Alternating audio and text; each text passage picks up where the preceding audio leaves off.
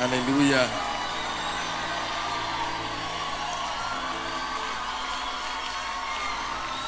Amen.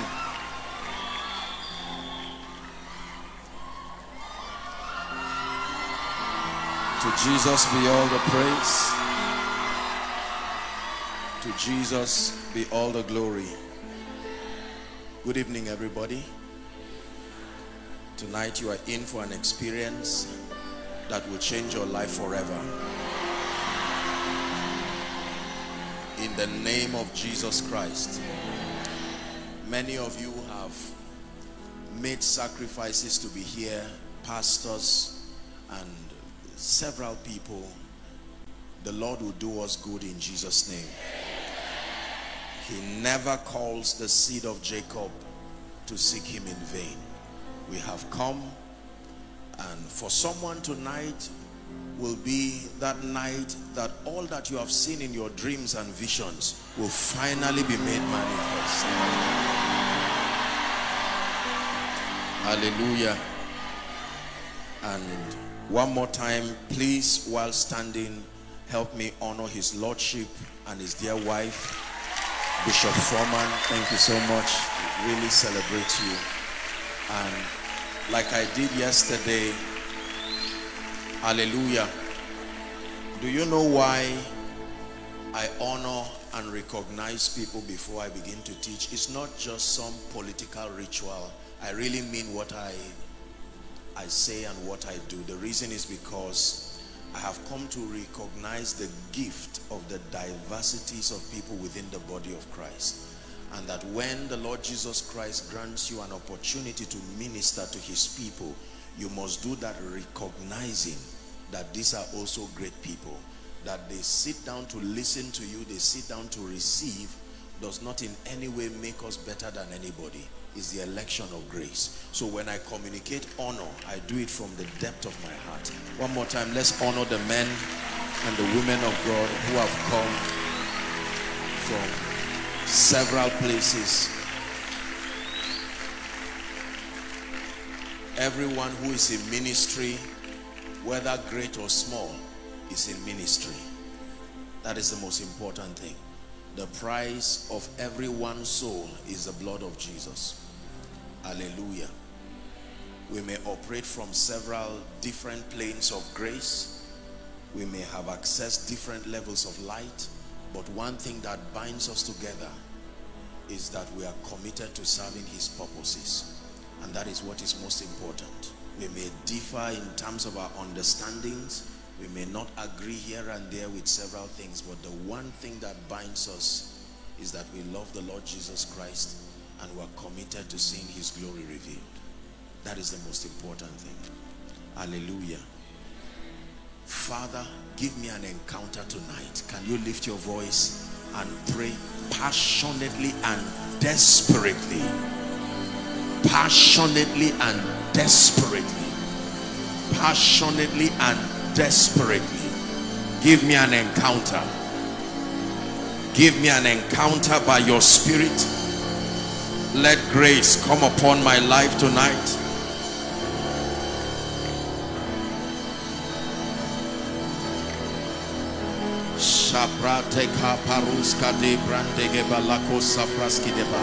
Someone give him, let there be a cry from your spirit. Give me an encounter tonight. Let Saul become Paul. Let Abram become Abraham. Let Sarai become Sarah. Let Cephas become Peter.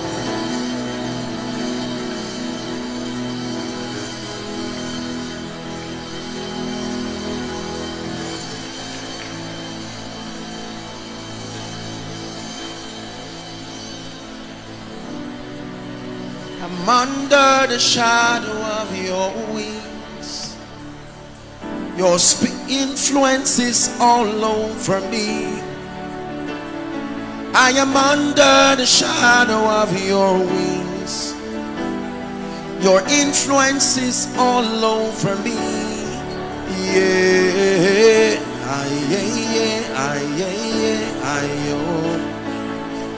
I, yeah, yeah, I, yeah, yeah, ah. I am victorious. I have overcome. I am victorious. I have overcome. I am victorious. I have overcome. I am victorious. I have overcome. Aye, aye, aye, aye, aye, aye,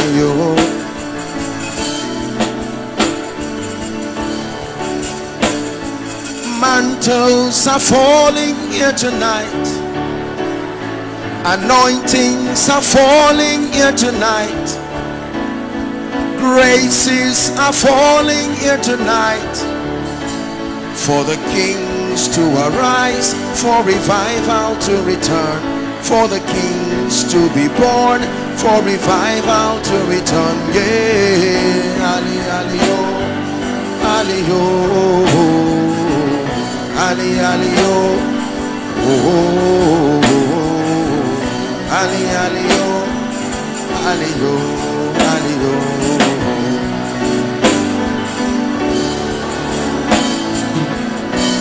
I am victorious. I have overcome.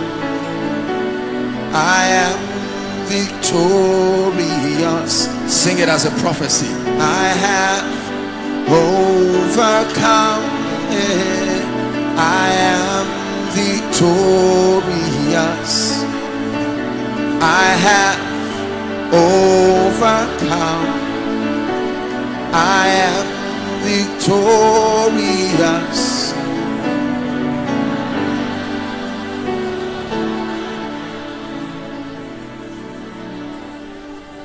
Tonight, I want you to please listen to the charge that I bring before we get to the ministry of the Spirit.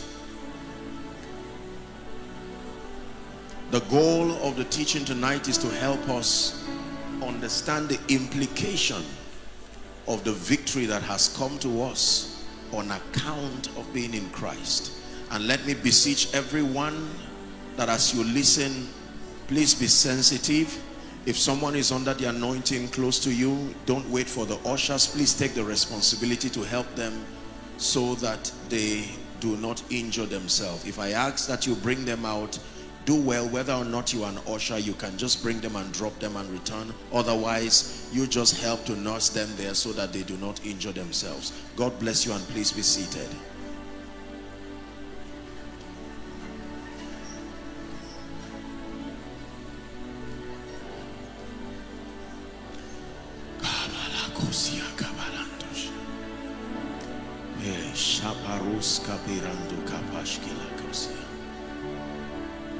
you are being immersed in the glory of God. Literally his glory is resting upon you resting upon your life and you never live the same way not with his glory there. Hallelujah. Yes. For some of you while you are listening it will be unto you as it were in Acts chapter 10 the Bible says while Peter yet spake these things the Holy Ghost fell upon all them that heard him.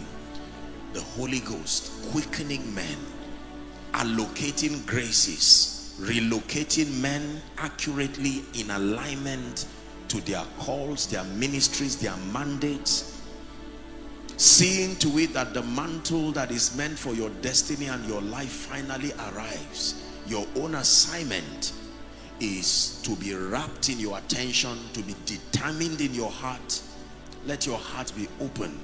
And that includes those who are outside. I saw quite a crowd of people scattered across this auditorium, very humbled by the passion and the desperation that I see in the northeast. For when there is hunger within your heart, he will always come to you. Hallelujah. He says, you will seek me and find me if you seek me with all your heart.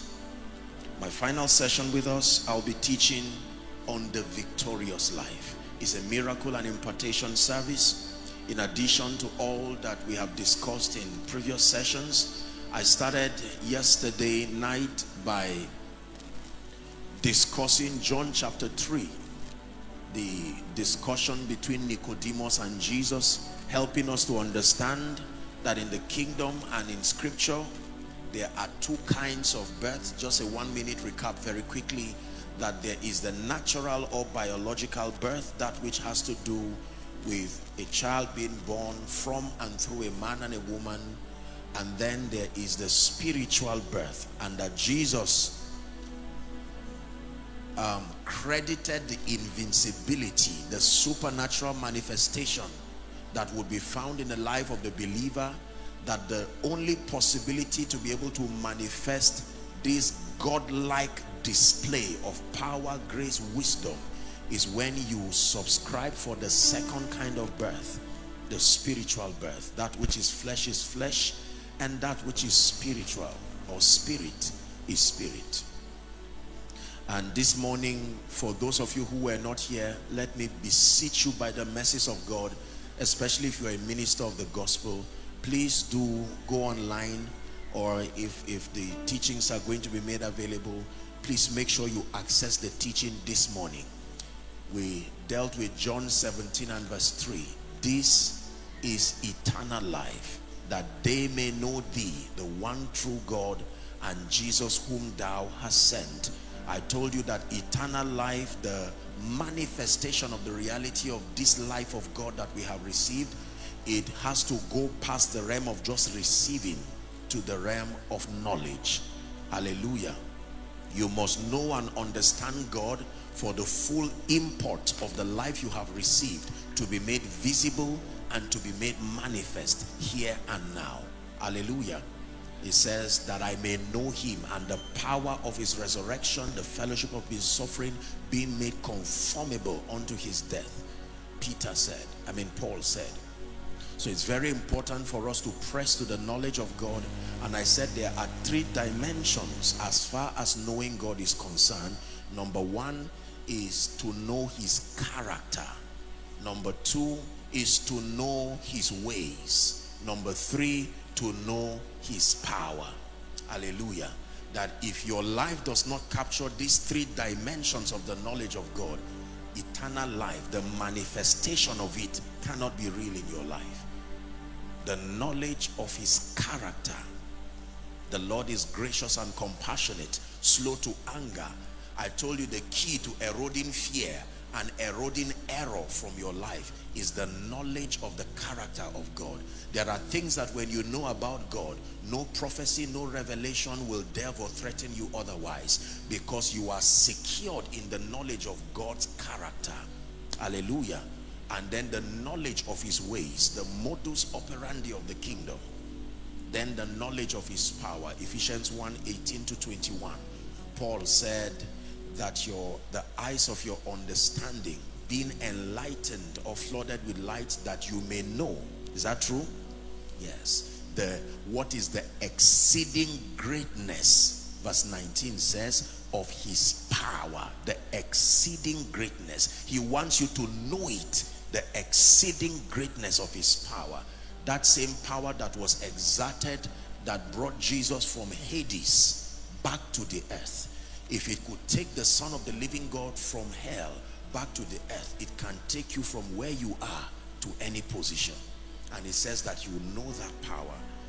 And tonight, we're exploring one more scripture. And then with it, we trust God to be able to help us in the name of Jesus Christ. Have you been blessed so far?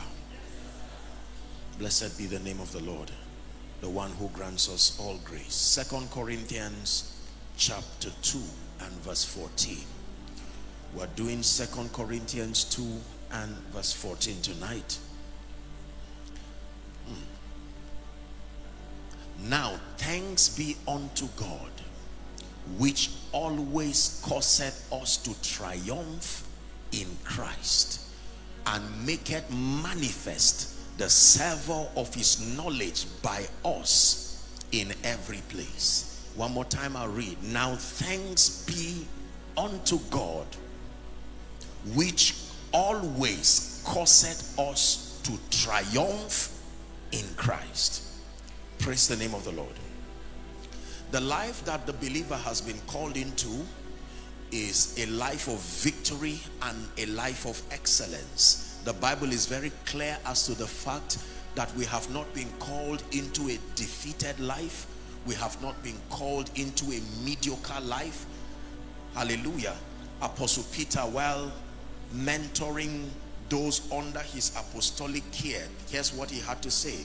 But ye are a chosen generation, he said, a royal priesthood. Is that in your Bible? A peculiar people, he said, that you are a people who have been called to show forth the praises of him who has called you out of darkness into his marvelous light. This is a description by Peter now, giving us a description of what is in the mind of the of God for the believer. One more time, but you are a chosen generation. You are a royal priesthood. He's telling you who and what you are. You are a holy nation, a peculiar people, that ye should show forth the praises of him who has called you out of darkness into his marvelous light. Revelation chapter 5 and verse 10. John in the Isle of Patmos began to document the things that were revealed unto him. And in his discourse, he had this to say, and has made us unto our God, he says, kings and priests. Kings and priests. And he says the implication of that conferment, that office, is that we shall reign upon the earth. Hallelujah when Jesus began to speak to the disciples, helping them to understand their identity in Christ, in what is captured as the Beatitudes, when we get to Matthew chapter 5, beginning from verse 13, he begins this way, Ye are the salt of the earth, he says, and he says, But if the salt has lost its savor or saltiness, wherewith shall it be made salty again? He said, It is good for nothing except to be thrown down and to be trampled under foot of men. The next verse 14 says, Ye are the light of Taraba. You are the light of Nigeria. He did not just say you are Christians or will be Christians. He called us light. Then he says you are a city that is set on an hill that cannot be hidden. Visibility is your heritage in Christ. Hallelujah. He says, neither do men light a lamp, verse 15, and put it under a bushel, but on a candlestick. Why? So that it will be visible enough to give light and illumination to all who are in the house and then he leaves you with a final charge 16 let your light so shine not before spirits let it shine before men that they may see this is God wanting men to see not just to see him but to also see you that they may see your good deeds and glorify your father which is in heaven hmm. John chapter 15 and verse 8 says, Herein is my Father glorified. When ye bear much fruit, so shall you be my disciples. John 15 and verse 16 says, Ye have not chosen me, but I have chosen you. Are we Bible students? And ordained you to go and bear fruit, and that your fruit should remain. Longevity of impact, that your fruit should remain. Ephesians chapter 2 and verse 10 powerful scripture Ephesians chapter 2 and verse 10 here's what he says we are his workmanship created in Christ Jesus unto good works. We are not just members of churches. We are not just pastors. You know what it means to be a workmanship? The tools that an artist uses or a doctor uses or a carpenter uses the workmanship of a doctor is his stethoscope the injection whatever it is the workmanship of the carpenter is his hammer that means every time god wants to manifest he uses men not things we are his workmanship recreated in christ the bible says unto good works which god had before ordained that we should walk in them. Are we Bible students? We're discussing victory now. Ephesians chapter 3 and verse 10. Powerful scripture. The Bible says, now to the intent, it says, that unto principalities and powers might be made known by the church the manifold or multifaceted wisdom of God. All of these scriptures attest to the fact that the believer is not just the, a weak individual hoping to get by in life and destiny that the life that you and I have been called into settle it once and for all and settle it for a fact that we have been called to a life of victory and a life of grace. John 10 10 the thief cometh not but for to steal Jesus said to kill and to destroy. He says but I am come not just to make you Christians not just to make you followers of a faith practice that ye may have life and that you may have it more abundantly more abundantly more abundantly John chapter 3 30 and 31 the Bible says, give it to us please. John 3, 30 and 31. This was John the Baptist speaking. And he said he must increase, but I must decrease. 31. He now says, he that cometh from above. Hmm. The issue is not he that cometh. The issue is where he is coming from. He that cometh a Taraba man that comes from Taraba is limited to Taraba. But if that man happens to relocate origin, he comes from above. He immediately is invested with the potential to be above all. He that cometh from above, you reflect your place of origin. You reflect the limitations of your place of origin. He says, he that cometh from above is above all. He that is of the earth is earthly. He that and speaketh of earthly things, he that cometh from heaven is above all. Are we still together? So the Bible is clear as to the fact that we have been called to a life of victory. As simple as this point is, many believers will live defeated lives quoting scriptures of victory yet living in defeat because the consciousness we are yet to receive for a fact never feel guilty for your pursuit for a life of victory. It is within your spiritual dna programmed in you that you walk in and remain in victory. Are we together? Yes sir. And very quickly before we begin to pray i just thought to pen down four factors that help the believer that puts the believer in the position of victory experientially. What is the basis of this proposition of a life of invincibility and victory? Upon what is our confidence standing? You cannot just stand in the presence of principalities and powers in the presence of men who are being manipulated by wicked spirits and then make such audacious statement not in our wicked world today knowing that the whole world lies in wickedness. It sounds like arrogance for you to dare say you are victorious are you aware of the kind of wicked men who are on earth? Are you aware of the antichrist systems and structures that have been networked across the globe to see to it that the purposes of God is thwarted? And yet in the midst of it you can dare say that you are victorious. My question tonight and that is also my first assignment is what is your confidence standing upon?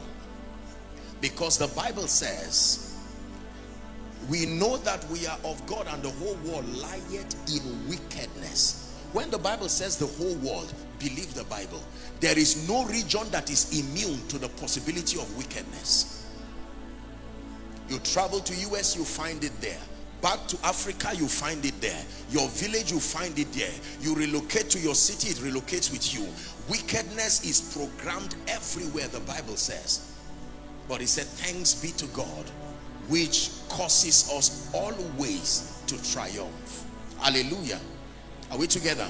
But you see, the reason why believers are not able to walk in the experience of the kingdom life, I'm sure that you understand my thinking as far as dealing with the matters of the kingdom is concerned.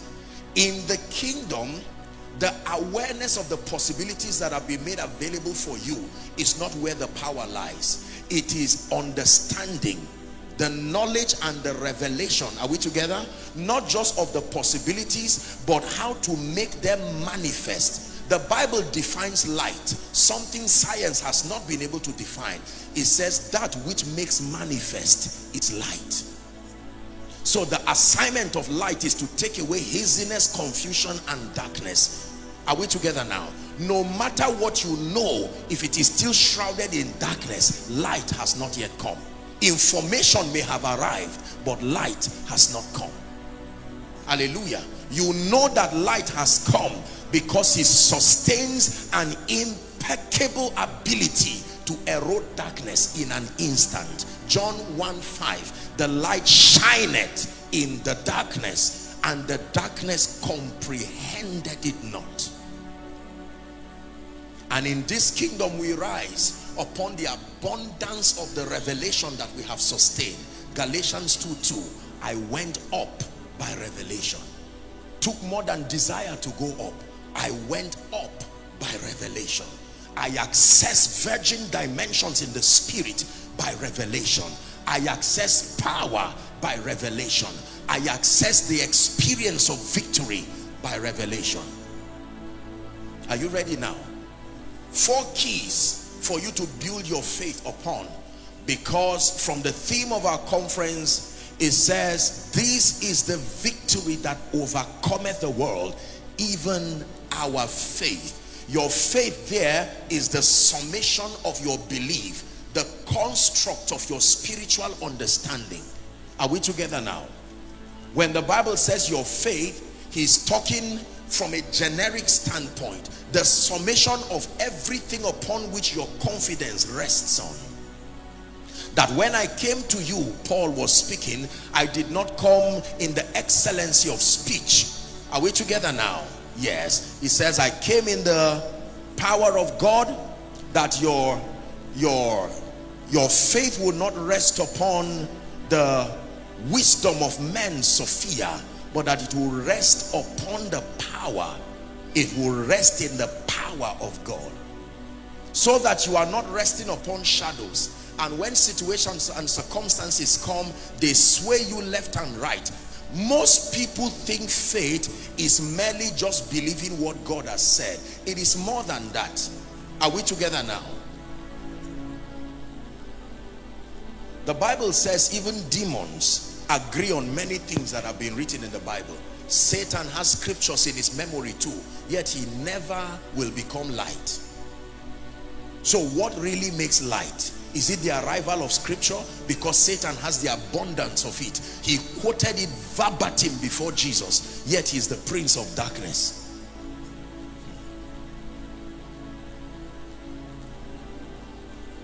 Number one,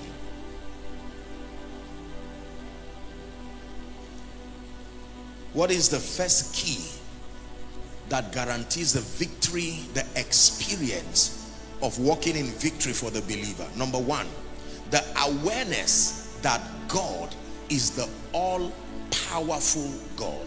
Please write it down.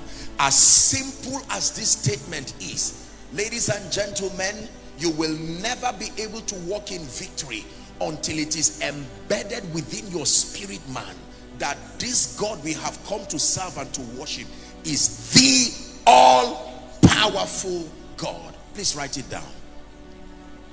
The first key that controls the experience of the believer's victory is the awareness, the consciousness that God is the all-powerful God. Psalm 62 and verse 11. Psalm 62 and verse 11. Psalm 62 and verse 11. I have spoken. God has spoken once. Help me finish that scripture. Twice have I heard that power, that power belongs to God. That power belongs to God. Nobody did an impartation for God to be powerful. Mm -mm. God does not increase in power where does it come from then? God does not submit to any other authority for empowerment.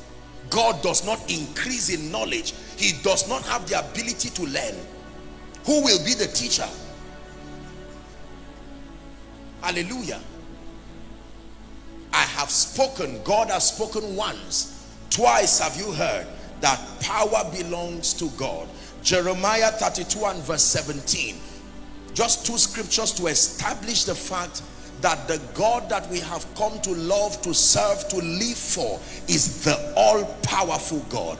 Our Lord God, he says, Behold, thou hast made the heavens and the earth, not by your suggestion, by thy great power and stretched out arm. He says, and there is nothing too hard for you.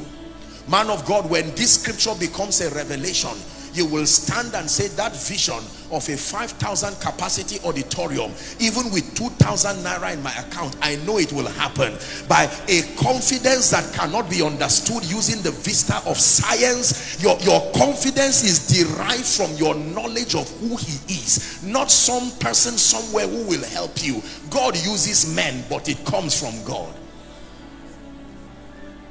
How do you stand before someone on a wheelchair you are watching the legs from your knowledge of biology you are seeing twisted legs that cannot stand or somebody who is working with an aid a qualified doctor who has been practicing for 30 years has told you that his bones probably he has bone cancer and you have the audacity to stand before the world and tell him to stand up. You want to destroy your ministry? You want to destroy your children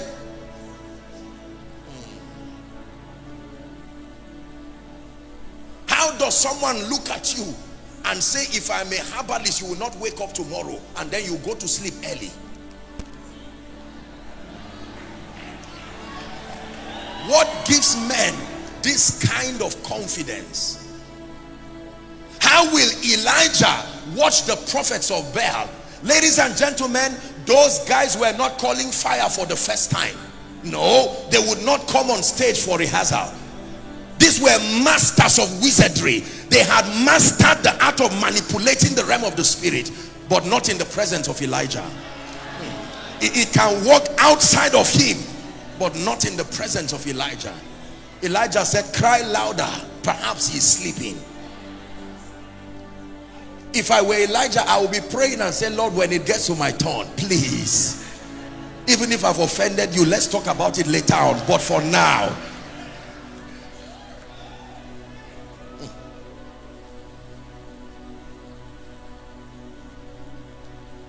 Hallelujah. God is all powerful. God is all powerful. Ordinary men encountered this revelation and it changed their lives. They dead life, they dared principalities and powers upon this understanding. Can I tell you, life by default will bully you out of your confidence. Situations in life as a preacher, as a businessman, as a parent, sickness will come to intimidate you. All kinds of things will come to intimidate you. That even when you cannot trust yourself, you rest upon the fact that God is not scarce of power. He is the all-powerful God.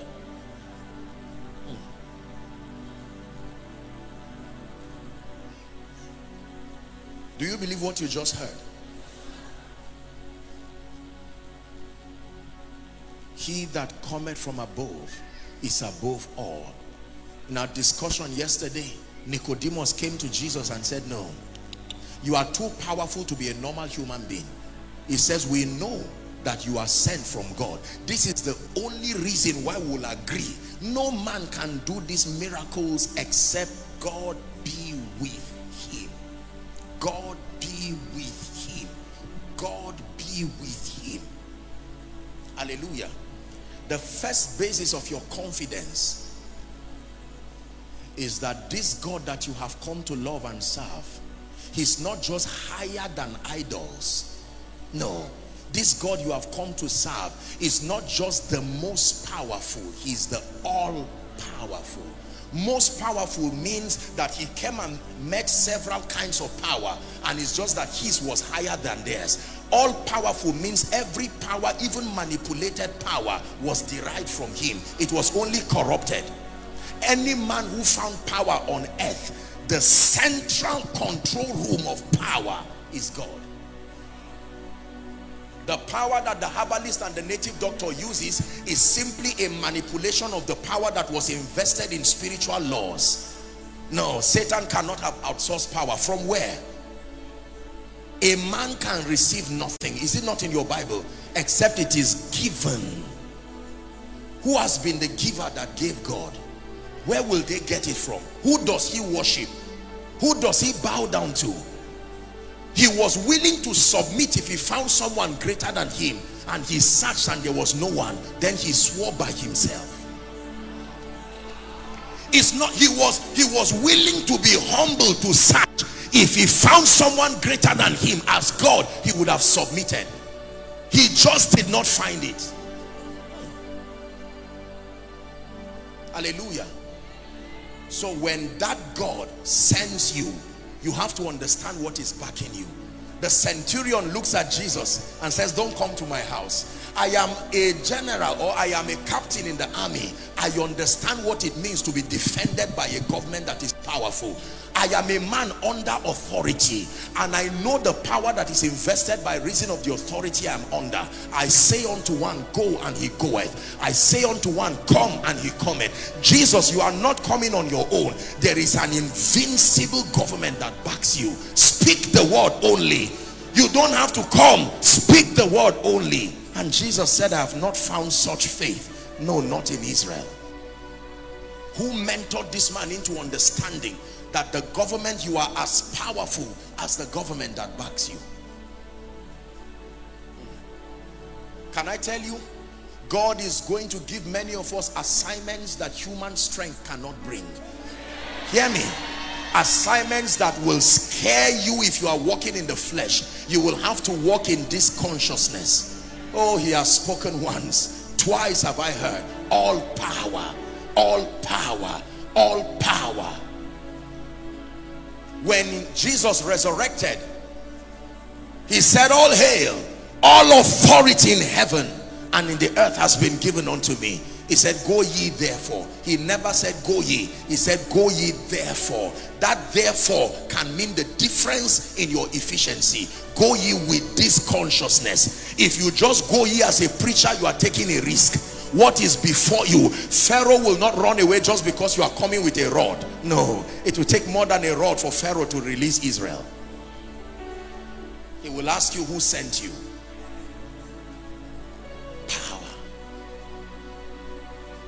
there are instructions and there are things that god has given me. And from a human standpoint your heart will fail you. You will look stupid daring to take certain steps. But when you know that he stands behind you as a mighty terrible one you will be such an ordinary man but doing supernatural things. Things that will first surprise you the doer and then all and sundry as a testament that when God decides to back a man everybody you call supernatural is just an ordinary man who has found a supernatural God. Hallelujah. Supernatural supernatural God. When you know that God is all powerful obedience becomes easy. Because disobedience many times is a product of fear. When fear dies obedience becomes easy. For instance if God says empty your account it takes more than the ability to sign a withdrawal slip to obey that instruction. It is a consciousness if a millionaire that you know comes to see you and all you have in your pocket is say a hundred dollars and he says please give me that money you will give it quickly because your awareness of that wealthy man you know that that hundred dollars you have given can translate into a house for you based on his benevolence so your ability to obey is predicated upon your knowing that that man is mighty Hallelujah. If you hear that the governor has called you and he says he wants to bless you, even if you don't have money, you can borrow without fear. He said, don't worry, I'm returning back with joy. You better give me this thing now. If not, you will regret later on. What suddenly changed? The awareness that a man of power and might and influence is sending for you. How about the one who called you into ministry? How about the one who mandated you to go to the nations? How about the one who told you he will be there with you? Only Yeshua will reign forever. To his kingdom there'll be no end. There are kings, there are kingdoms there are mountains and there are thrones, but only Yeshua will reign forever. To his kingdom there'll be no end. There are names, there are titles, there are legends and tales of strength but only Yeshua will reign forever. To his kingdom there'll be no end. When you stand before the challenges and the vicissitudes of life, the awareness that God is the all-powerful God grants you such confidence to walk in victory. Can we continue? Number two. Bible faith and the victory of the believer is predicated upon these two that we have been made partakers of his divine nature we have been made partakers please don't downplay these thoughts these is what must be constructed in your spirit man to walk in victory. Number one, the awareness that God is the all-powerful God, but it does not stop there. Number two, the awareness that we have been made partakers of his divine life. What does that mean? We have been made to be partakers of his victory over sin, his victory over death, his victory over hell, his victory over principalities and powers. Theologically speaking, the implication, there is a twofold implication to being a partaker of God's divine nature. Number one is the implication of your oneness that being a partaker of his divine nature means that you have come into union oneness with him. The bible says he that is joined to christ is one spirit. Ladies and gentlemen these are my hands. I've had these hands all my life from the point i was born. Another one did not come. What suddenly changed? That this same hand can be laid on a sick body. An awareness that i'm not just a christian but you have been you are made now to become a partaker.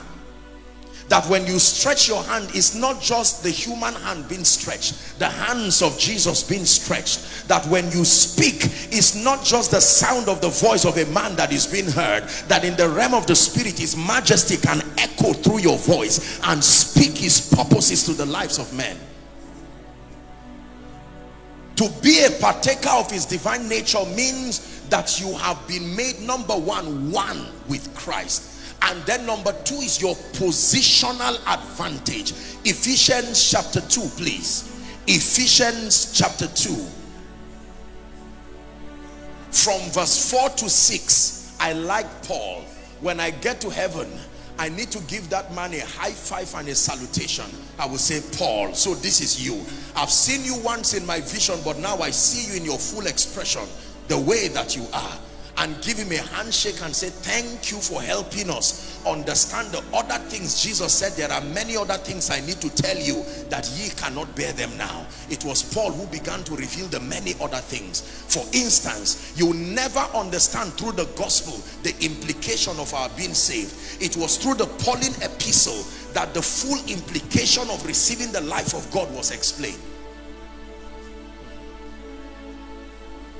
So he says in Ephesians chapter 2 from verse 4, but God who is rich in mercy for his great love wherewith he loved us, verse 5, even when we were dead in sin, had quickened us together. Say together. One more time, say together. Together with Christ. By grace are ye saved then verse 6, your positional advantage and had raised us up together. Ah, we will rise in your name. Adonai, you reign on high. We will rise in your name. Adonai. Let's finish that scripture. And has been raised us up together and has made us sit together. Count how many times together was mentioned from verse 4 to verse 6. At least three times together, together, together. Carry that consciousness together. And the Lord walking with them together, healing with them together, preaching with them together rebuking those spirits together. Carry that together mindset. Ah yea though i walk through the valley of the shadow of death i fear no evil not because the valley is not there. Thou art with me. The together implication. Hold on. Did the bible not say two are better than one? When you carry the consciousness of walking alone preaching alone doing business alone living alone that that mindset has already defeated you. Someone say together let it enter your spirit. Mm, together as i stand before the sick body you are only seeing one person but we are together. Is the word koinonia the grace of our lord jesus christ the love of god and the fellowship the sharing together the participation drinking from the same cup. It says let that consciousness remain with you. Don't just say i'm born again i'm a christian. Please do not forget this revelation. Carry that word hashtag it in your mind not on social media together. Together. Pastor you traveled from your station to come and hear this one word together. You can literally carry it as a revelation together. Ah together. In the building plan together. In the discipleship together. In the crusade ground together. Whenever your heart fails you you remember together together. Alone i can fail but me and god cannot fail together there is no doubt that by myself I will fail but me and God cannot fail together uh-uh. uh-uh. Uh-uh. Uh-uh. before you call me a failure verify if I am alone preacher why have you allowed the devil call you a failure yet he stands behind you as a mighty terrible one let me tell you as simple as this revelation is carry this mindset and you watch mountains give way. Elijah knew he was not alone. David knew he was not alone. Gideon knew he was not alone. Esther knew she was not alone. Deborah knew she was. All the people who were valiant you are the only one who is still thinking you are alone. Together. Together. Together. Kali ah together David looked at Goliath and said, do not think it's only one man that is standing here. You come to me with your bows and your spears, but I come to you together. Ah, many of us came to you. It's not only one person. in one minute open your mouth and challenge every mountain that has stood before you i came yesterday alone but now i'm coming together together with christ together with christ doing ministry together winning souls together going to the nations together i started from taraba alone but together with christ raised up so if her name is mary and she married john her new name becomes Mary John. And if you want to address her properly with respect and honor, are we together? So you know me as Joshua Selman, but you've been calling my name wrongly. There is a surname that you need to add. That surname is what makes all the difference. Ladies and gentlemen, hmm, when you say Joshua Selman from an earthly standpoint, you are not wrong. You are not wrong. But when it has to do with the prophetic implication, if you say Joshua Selman and stop there, uh -uh. The demons that challenged the sons of Sceva were not doubting their names.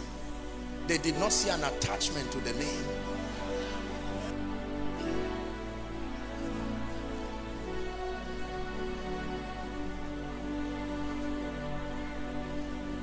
Carry this consciousness. Listen, I, I, I apologize if I sound arrogant, but I'm sharing with you. This is the construct of my life. Believe me with all humility. The only limitations in my life are the voice of God and process, not darkness. I don't see mountains in my life. The only thing that limits me is the voice of God because of my eternal allegiance to his voice. And then the law of time and seasons that there are things that just happen at the sequence of time but to chicken out and to back down because of limitations is an insult to the name that I represent. And don't think I'm just making empty noise. With all humility I've proven this. It's one thing to talk and be a lecturer. It's another thing for your life to be a living epistle of the things that you say. The things that we have seen the things that we have heard, the things that our hands have handled, even of the word of life. That is what we preach. Hallelujah. Praise the name of the Lord. Yes. The consciousness of your oneness. You look ordinary. Your face may not have changed, man of God. But I want you to go back on Sunday this Sunday, not next Sunday, climb your pulpit, all of you, don't go alone. Make sure that if you go alone, you will be disgraced. You will say a lot of things and share the grace and live as if you went from a funeral. You go with the consciousness. Remember, together, as you open that Bible together, as you open that Bible together, you hear in your spirit there's someone called John. Don't fear. Together, together Hear me. If you are together, why are you the only one taking the shame? Why is your ego so sensitive that you are so shame conscious? If I am walking with God, if we fail, it's two of us that will go with the shame. He cannot take the glory while I take the shame. Whoever takes the glory must also take the shame. So God defends you for his name's sake.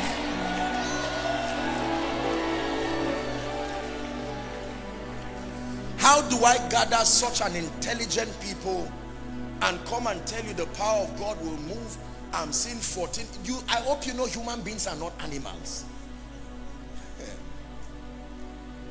You look at a man of God anointed with his life of prayer and fasting and tell him that he's going to step into a new dimension. What kind of disrespect is that?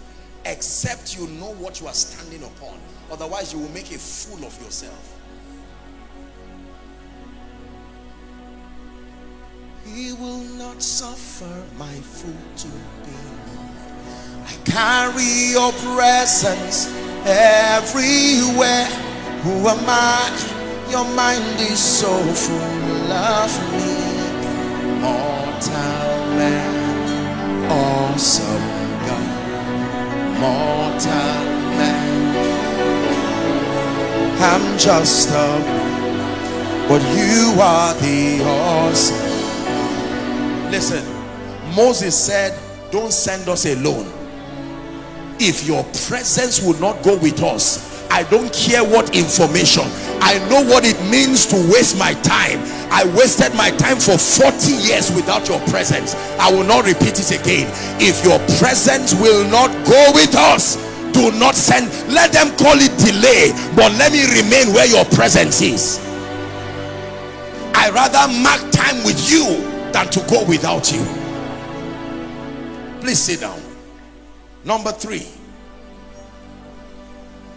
Ah, someone is shaking away unbelief. Shaking away unbelief. Shaking away unbelief. Shaking away unbelief. In the name of Jesus.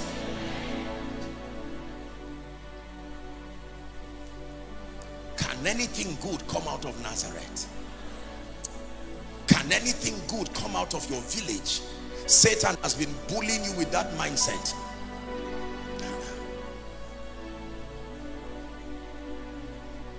Let's do number three.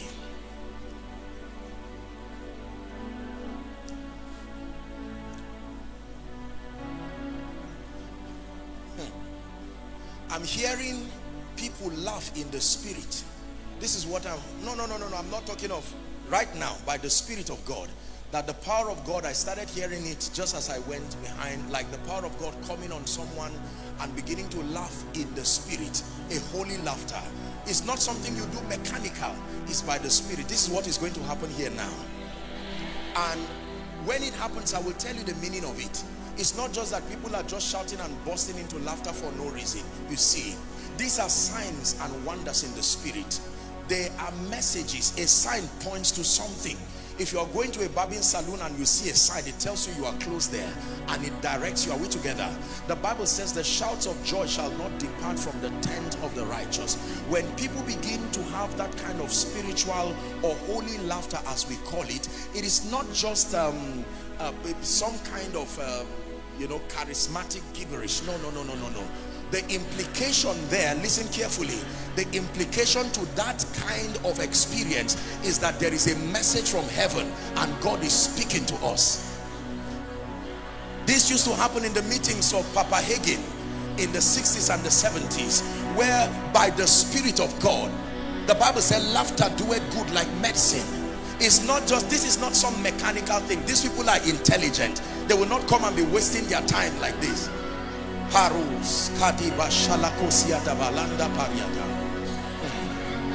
Herakosh Kali Kaparatosiata is a ministry of signs and wonders.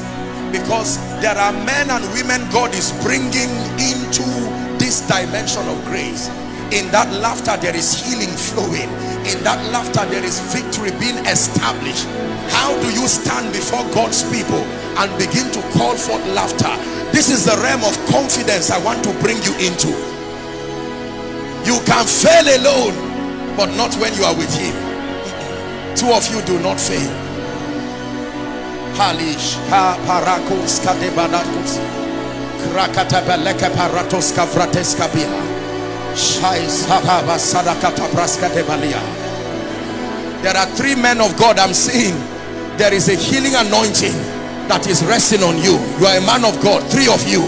I just saw that glory resting on three men of God. Drink of that wine.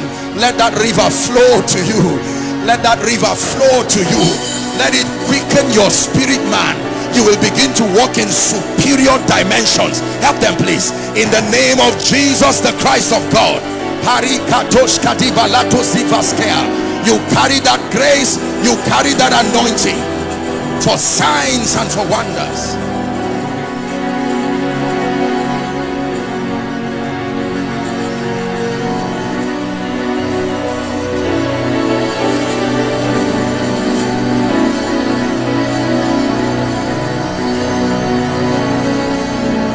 Hallelujah.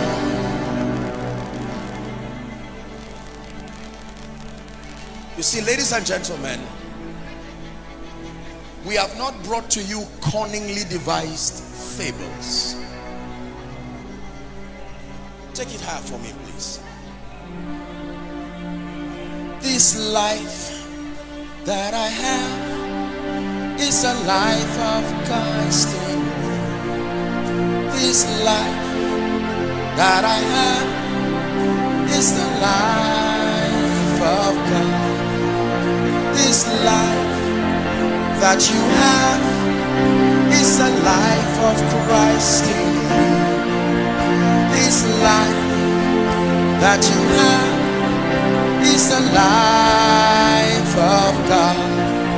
So wait, so wait, so wait, so wait, so wait, so wait, so wait.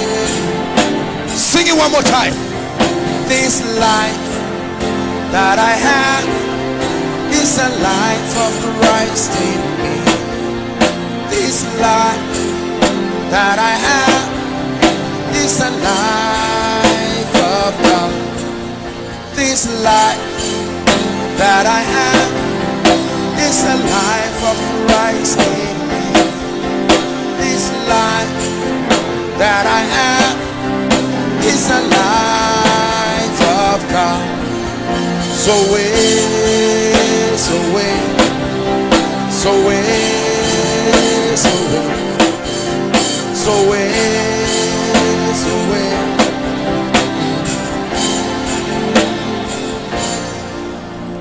There is a spiritual surgery that is happening to your spirit man.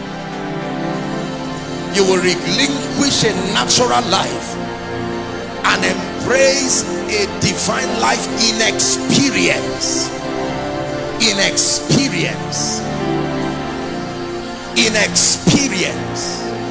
Where your life becomes a sign and a wonder. Not because you are a preacher. No. No. This is not about being a preacher. This is not about being a reverend an apostle a prophet. No. This is about being a partaker of his divine nature and revealing that implication here and now. It says that men will see your light and glorify your father. Hallelujah. Please be seated.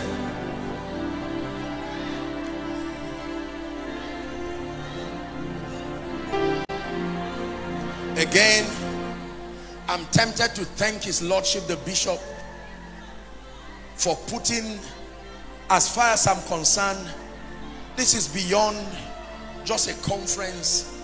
This is an apostolic and a prophetic convergence within the northeast. This is what i believe that god is giving the northeast a chance to by the spirit be repositioned to be part of god's global prophetic agenda that the role that we have to play from this region and God has placed it as a mandate. Hear me I'm speaking prophetically. This is beyond just a program by the Anglican Communion. I am telling you the jealousy of God has rested upon this convergence. It is a clarion call. It has become a prophetic summit where God summons men within a region to train to equip to mature to empower and to release them like quivers that come from a man like the foxes of Samson releasing them with fire and grace and enlightenment and power.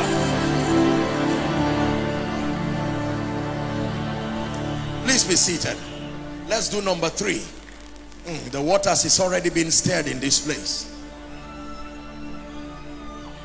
I know when the fountain of the spirit is stirred let me do justice to number three and four and then we allow his majesty to do that which brings glory to Jesus. Number three what is the basis of our walking in victory in this kingdom? We have access to the Holy Spirit.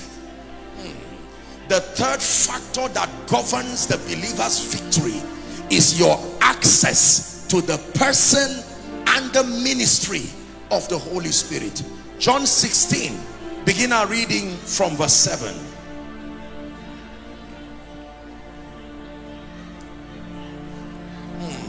the spirit of prophecy is resting on people the spirit of prophecy is resting on people it's an impartation service the spirit of prophecy is resting on people the spirit of prophecy Oh, like it happened in the prophecy of Joel. It shall come to pass, he says, that I shall pour out my spirit upon all flesh. Did you not read it in the Bible?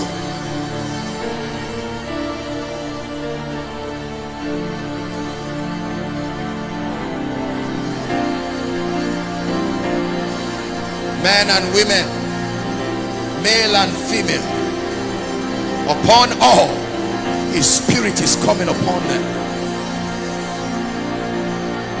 Hallelujah. John 16 7 jesus is speaking.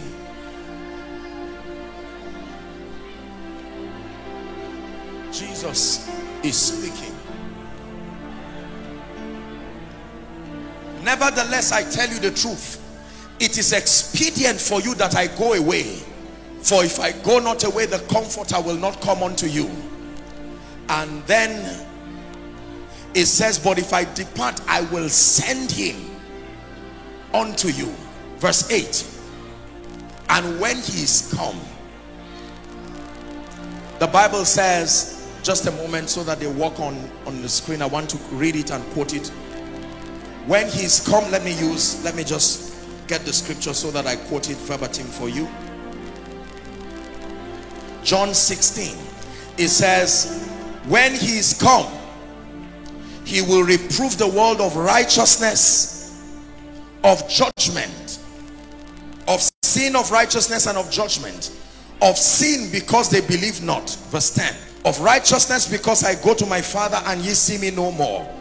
11 of judgment because the prince of this world is judged. Verse 12 now. I have many things to say unto you but ye cannot bear them now. How be it oh i like this when he the spirit of truth is come he will guide you into all truth.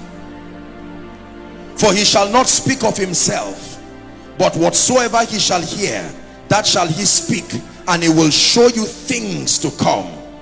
And he shall glorify me for he shall receive of mine and shall show it unto you. The Holy Spirit. He's the Holy Ghost Spirit of the living God. Eh. He's the Holy Ghost Scepter of the King of Kings is the Holy Ghost, seal of the age to come. He's changing everything in obedience. Hear me. The Holy Spirit is beyond the wind. The Holy Spirit is beyond the dove the Holy Spirit is beyond fire.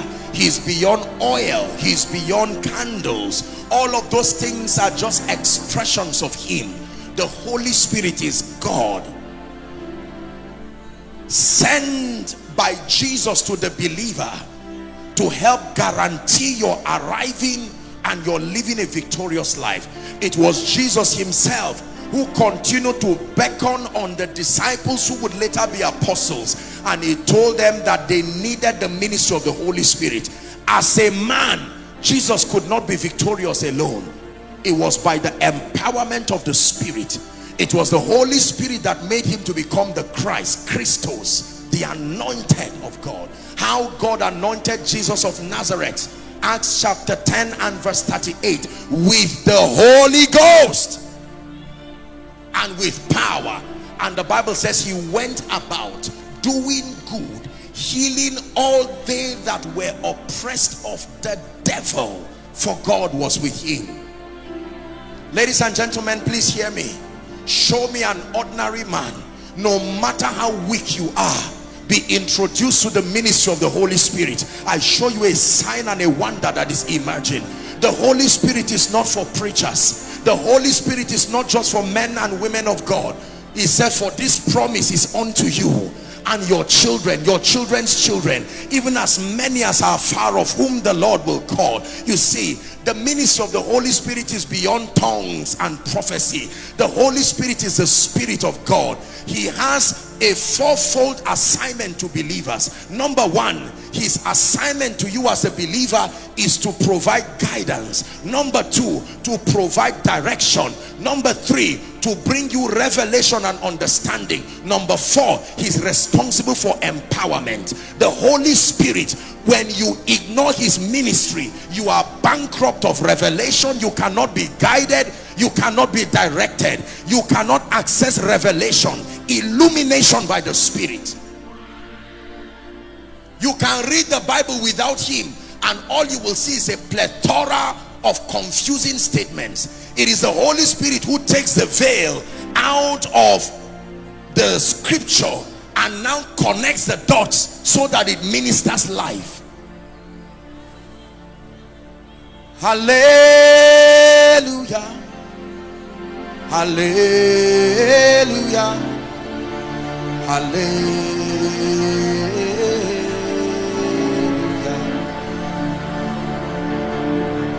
Hallelujah. Hallelujah. Hallelujah.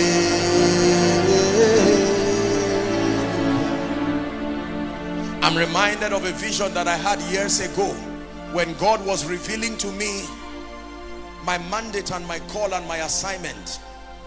I saw an endless sea of people. I've shared this countless times and yet it never becomes old in my mind because of the impact that this vision had upon my spirit I'm standing at an elevated position and I'm looking at a whole generation of people crying and languishing a crowd just like this only that it is in multiplied proportions millions of people across several races. This is what I saw.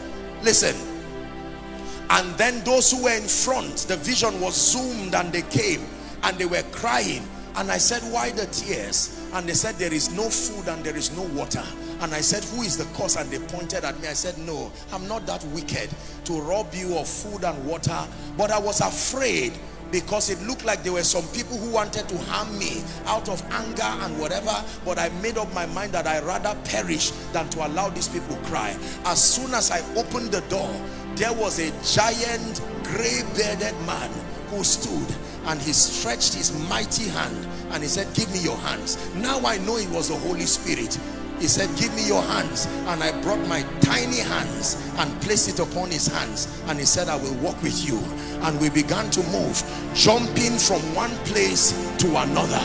I saw myself doing things I ordinarily would not be able to do because the hand of the mighty one. When you hold my hands everything becomes possible when you hold my hands. Impossible becomes possible when he holds your hands. Everything becomes possible when he holds your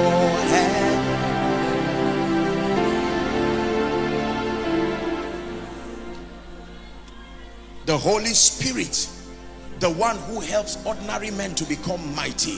Ladies and gentlemen please hear me. The administration of spiritual power resides within the office of the Holy Spirit. Did you hear what I said? The administration of spiritual power resides within the office of the Holy Spirit. If he does not arrive power cannot arrive. Ye shall receive power Acts chapter 1 and verse 8 not just when you are saved alone. The power to be a witness comes after that the Holy Ghost is come upon you. It says and you shall be witnesses unto me in Jerusalem Judea Samaria and to the uttermost part of the earth when they were threatened in Acts chapter 4 they came together in their company and began to pray and said now O Lord behold their threatenings. And he says grant unto your servant that signs and wonders be done in the name of your holy son. The Bible says the place shook and they were filled with the Holy Spirit and they went to preach with boldness. Isaiah chapter 11 talks about the sevenfold ministry of the Holy Spirit as we have come to know theologically speaking. Hallelujah. Number one is the spirit of dominion, the spirit of the Lord. Number two, the spirit of wisdom, the spirit of understanding. Number three, the spirit of might. Am I right on that? And then the spirit of counsel. Finally, the spirit of knowledge and of the fear of the Lord. Seven dimensions of his spirit broken into four. Hallelujah. How do you do ministry without the Holy Spirit? No. He's the one who convicts sinners. No matter your oratory, it cannot translate a man from the kingdom of darkness to the kingdom of his dear son. Men can listen to you and say, wow, this is a smart preacher, very intelligent. I see that you studied well. And it stops there. It is the Holy Spirit who translates your sermon from a lecture to life. regardless the Greek and the Hebrew that we interface our preachings with it is only the Holy Spirit that helps the word of God to convict men and to bring them into understanding preachers don't preach without him businessmen don't do business without him parents don't raise your children without him. It will be a risk. You'll be raising trouble on his way to happen. Lecturers all walks of life it does not matter who you are and what you do. The Holy Spirit is an eternal blessing to all men. Given to all men not to preachers. Given to all men not just to businessmen. Some of you are aware of his ministry but you have not received his ministry. The third reason why we can stand tall to say we will live the victorious life in truth is because he has given us access to the Holy Spirit. Let me do a quick recap, then I give you the final point. Number one, the consciousness of the fact that God is the all-powerful God. Number two, the consciousness that you have been made today in Christ a partaker of his divine nature the implication being that you are one with Christ and you have a positional advantage. You have been made a beneficiary of his victory in Christ. As he is today victorious exalted so are we in this life. The key phrase for that statement is together. Do not forget this. Raise together. Cause to walk together. To preach together. To walk together. And then now number three we have been given the advantage of the Holy Spirit guiding us showing us things to come let me give you a little story to help you appreciate the ministry of the Holy Spirit. Many years ago, before the internet became really strong in Africa and before we embraced at the infancy of social media platforms, the Holy Spirit came to me one night in worship and prayer and he told me, he said in the future, people are going to hear teachings for free and will not buy in tapes and CDs again. This internet you see it says i want you to take your teachings as raw as they are. Do not sell them. Put them on the internet and my angel will take it to the nations this is how ministry will be. When he said that it will be suicidal for you to ignore tape ministry and all of that. That was the time of remember there's something called rechargeable lantern? Rechargeable uh, what they call it now? Remember that thing? Yes. That has light and has a radio too. That you go to pray and then you slot in your radio. That was when it came. And I said Lord I believe you. Today a major reason by the privilege of God's grace for the visibility the influence and the impact he has brought is because of that one instruction. The Holy Spirit can tell you one thing to do. One thing to do. One thing to do. One thing to do. It was one miracle that God used to announce me those days in Zaria. Many of you who have listened to me you've heard the miracle about somebody whose spine was broken and shredded completely this one was left for dead they were waiting for a consultant to come from India and to try to do a delicate surgery if perhaps less than a 50-50 chance for survival then phones just came out you know all kinds of phones and then I remember When I was told, I said I would pray for him. To confess, I'm not sure, I, I, I don't know if I knew a miracle like that would happen. And I remember in the night or early hours of the morning, I was in prayer and it was time to call that gentleman. Laced with all kinds of neck collars, bracelets and things to hold him. And he was at the other end of the phone. And I picked the phone and I talked to this gentleman and you could see that he was in pains. And I told him, I said, I want to bring you the life of God and to minister to you. I don't know if I saw the guy physically, maybe I will have the faith to have prayed for him. Thank God for phones. Because I prayed for him. True story. Verified story. As I prayed a simple prayer that was less than a minute or two. And the next thing I told him, move your neck and check yourself. And it was a shock and a wonder. This gentleman began to scream. And the only thing I remember was he removed the next bracelet as he was telling me and he ran to his mother's room and as soon as he opened the door the only thing I heard before the phone went off was a woman shouting Jesus. And that was it. Listen. By the next day people came to gather. You know how someone dies and people come to greet. That was how people came to the house to verify if this was just some gibberish by people stage managing miracles or this was true when I saw the gentleman myself and he had done the second x-ray that miracle shook the teaching hospital. If many of you who know the teaching hospital in Zaria I began to get calls from nurses and doctors and consultants. There's somebody who has a fibroid somewhere. We heard about you and what happened. One genuine verifiable miracle can advance, can announce you in ways that no poster, no social media publicity can announce. I can tell you this. I'm not talking of miracles and manifestations that whether they are sure or not sure or something you are saying that you cannot defend. No.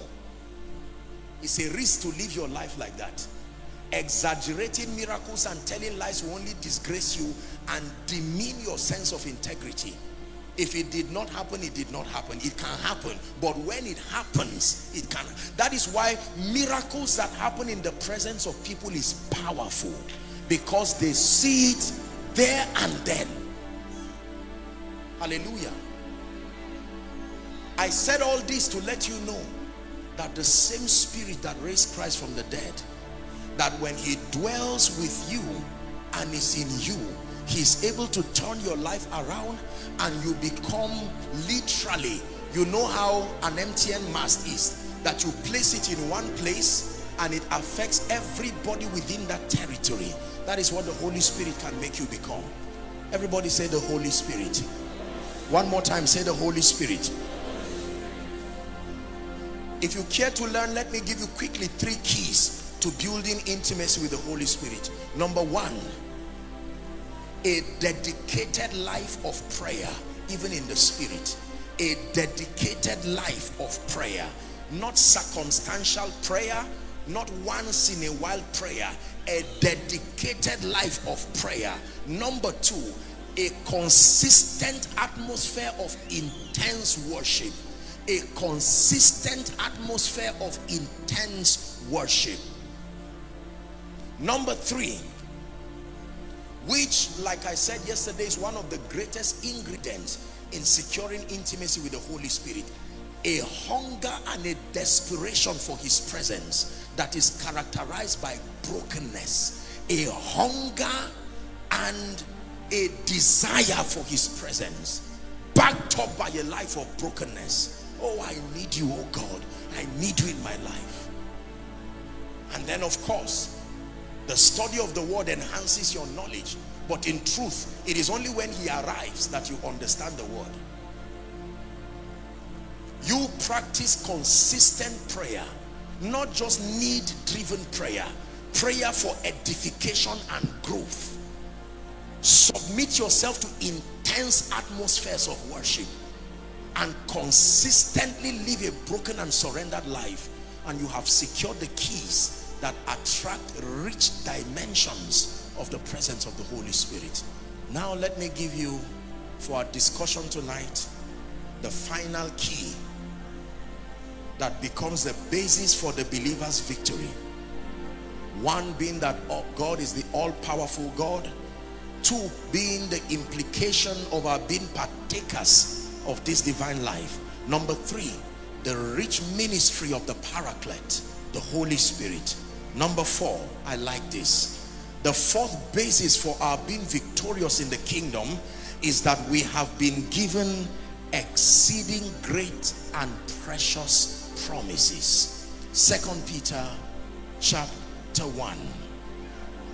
Second Peter chapter 1 from verse 2 to 4. We have been given exceeding great and precious promises. He did not just give us the consciousness of his might. He did not just give us the divine life. He did not just give us the Holy Spirit. He also left us, thank you very much, with great, exceeding great and precious promises. I read and you follow. Grace and peace be multiplied unto you through the knowledge of God and of our Lord Jesus Christ. Read verse 3 with me if you are a Christian. Ready?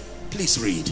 According as his divine power hath given us all things that pertain unto life and godliness through the knowledge of him that has called us to glory and virtue.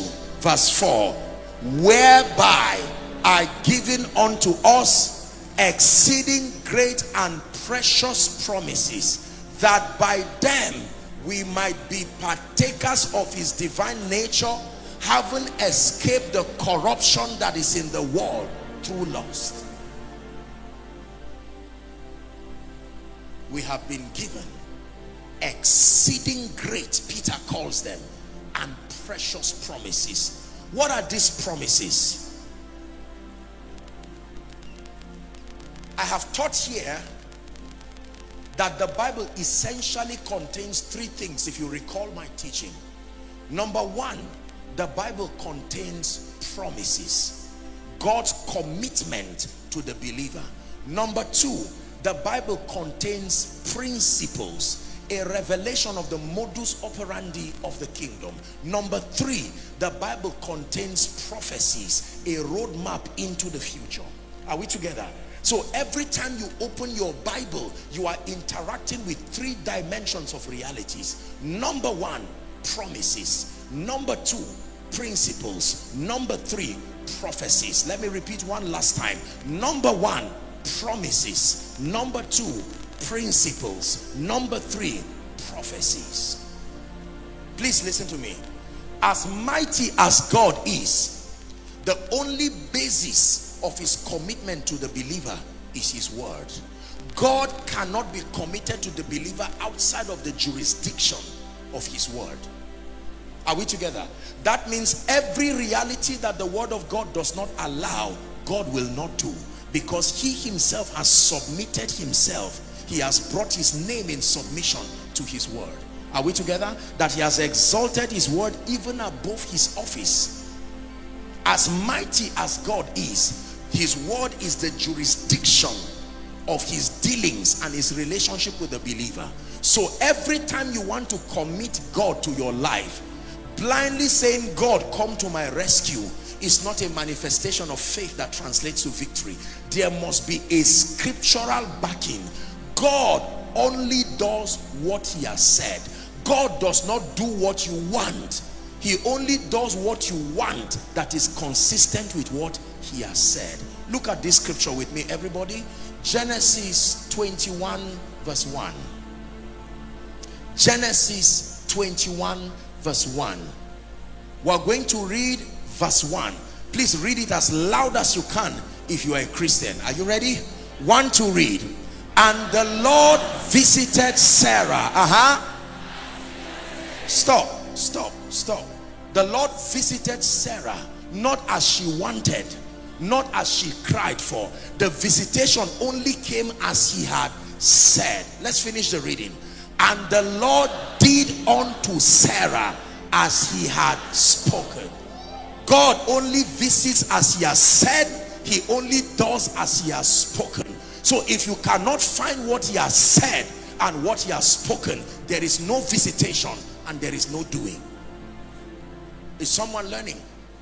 So, if I want to be healthy, merely saying, God forbid I will not be sick, that is just you comforting yourself. Sickness will ravage you as if it's not aware you are a Christian. There has to be a basis. What did God say concerning your health? Hallelujah. Are we together? No inhabitant in Zion shall say, I am sick. That becomes a basis. By his stripes we were healed. That becomes a basis. If the spirit that raised Christ from the dead dwells in your mortal body, that same spirit will quicken vitalize your mortal body. That now becomes your basis. On the strength of this scripture you can now declare health. How about longevity? God forbid. Even death knows it will not come. You will be surprised that you wake up and find out you are dead. Out of this world in another dimension. What is the basis of your longevity? Number one the bible says i shall not die but live and declare the works of the lord number two Children, obey your parents in the Lord that it will be well with you and that you might enjoy length of days. Are we together? Number three, on account of wisdom, wisdom has with it length of days. Is that in your Bible? Number four, the Bible says that ye shall serve me and I shall bless your bread and your water, take away sickness away from you and that the fullness of your days you will fulfill. Now you gather those exceeding great and precious promises. That is what you take to war in the place of prayer. Praying without scripture is praying amiss. I repeat, praying without scripture is praying amiss no matter the kind of energy you are dissipating the basis of God hearing you is not your lamentation the basis of God hearing you is you are bringing his word to him your prayer is only as fruitful as it is word compliant now, respectfully speaking, there are many believers who do all kinds of things in a place of prayer.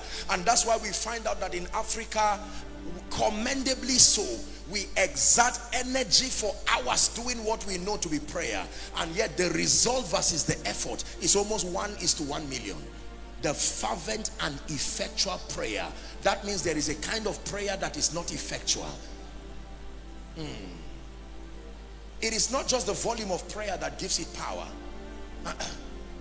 it's not just the longevity of prayer necessarily that gives it power it is the word compliancy of your prayer are we together? This is very important. Exceeding great and precious promises. What makes you believe that you are going to rise and be great and have the influence enough to serve the purposes of the kingdom? People like me. No, sir. That is not a scriptural basis. You are not speaking like a believer. A believer is one who has submitted to the word of God to guide your understanding and your approach in all things. Deuteronomy chapter 28 from verse 1. It shall come to pass if thou shalt diligently hearken to the voice of the Lord thy God to do and observe all that I command you this day. It says that thou shalt be exalted above all the nations of the earth and this blessing shall come upon you and overtake you. So when you are praying for influence, you don't pray blindly and say, God, you know where I'm coming from. I'm tired of being small. That is a sincere prayer, but it's not a scriptural prayer. Listen to me. God is touched with the feelings of your infirmity, but is only moved by what he has said. Let me repeat it for your understanding. God is touched by the feelings of your infirmity. We call that compassion, but he's only moved by what he has said. Do not forget Genesis 21 verse 1. The Lord visited Sarah as he had said. He did unto Sarah as he had spoken. The Lord will only visit your ministry as he has said. He will only do unto you, man of God, as he has spoken. The Lord will only visit Taraba as he has said. So if you want a visitation, don't just say, God, come and visit us. What is the scriptural basis? Where has he said in scripture that he's coming to visit you? Is it not in your Bible that the knowledge of the glory of the Lord shall cover the earth? Is Taraba not part of the earth? You can take that as a scripture. It is his desire that all men be saved and that they come into the knowledge of the truth. There are many believers who are not scripture based they are not word compliant. And so you find out that our lives are inefficient. For instance, someone wants to rebuke a spirit and he says, you know I'm a man of God, don't play with me, go. You are joking. No. Demons have never, never been mandated to respect your personality. No, no, no, no. They do not respect you. They respect who you represent.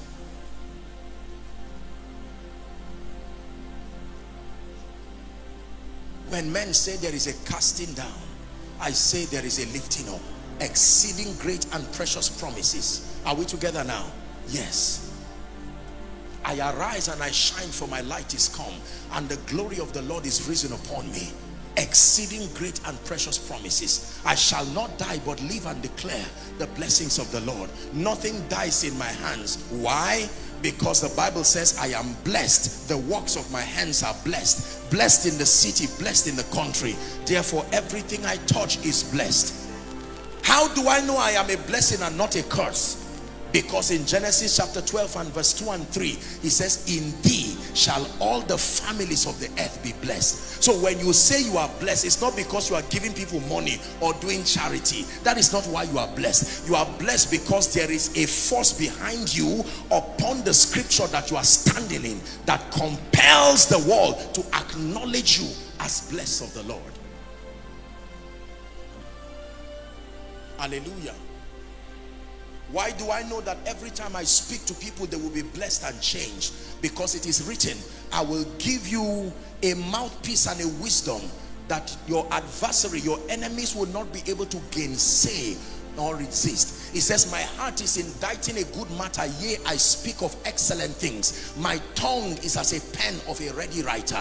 That means I do not speak and waste the times of people. No, in my speaking is life. In my speaking is healing. It is not just because i have studied by the privilege of god's grace. I've studied and continue to study to make myself approved unto god. A workman that needed not to be ashamed rightly dividing the word of truth but like Paul will say, I am what I am by the grace of God. Yet this grace was not showered on me in that I labored more than ye all. But that it is still credited to his grace. Can I tell you, your life becomes invincible when you surround yourself with the word exceeding great and precious promises.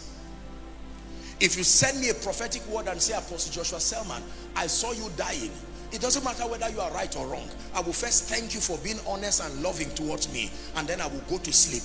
You need to know the scriptures death has to pass before it reaches me. I build my life with the word garrisons upon garrisons a system of defense around me is it not in your bible i lay me down and i slept psalm 3 i said i waked for the Lord sustains me. So it is only when the Lord refuses to sustain me that I will not wake up. But the keeper of Israel is in your Bible. He does not sleep. Two of us cannot be awake. When I am done walking, I will sleep because the keeper has decided that he does not sleep nor slumber. And the Bible says he giveth his beloved sleep. Are you learning now?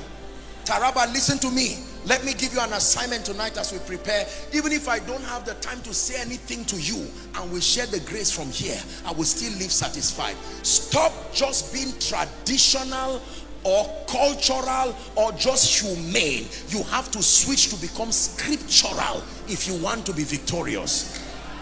Don't just say our people said it. No, your people don't have the power to drive demons. Respectfully speaking, I'm not trying to downplay on culture. I believe in culture and all of that. I'm teaching you how to be victorious.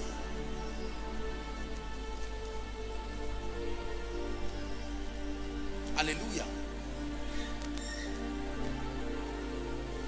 I believe with all my heart that I will serve the purposes of God from nation to nation, from place to place, blessing him because he has made me a blessing. I have, you have not chosen me. I have chosen you, John 15, 16, and ordained you that you should go and bear fruit and that your fruit will remain. Hear me. Music ministers, when you stand to sing, more than a great voice, you must have a scripture. What is the basis of your believing you will come and bless the people? I think they like my voice. You will only be given a special number. What translates a special number to become life is that there is a scriptural understanding. So men like Don Moen can come and stand in front of you and say, God will make a way where there seems to be no way.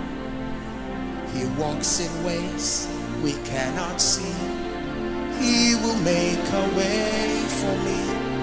He will be my hold me closely to his side with love and strength for each new day he will make a way.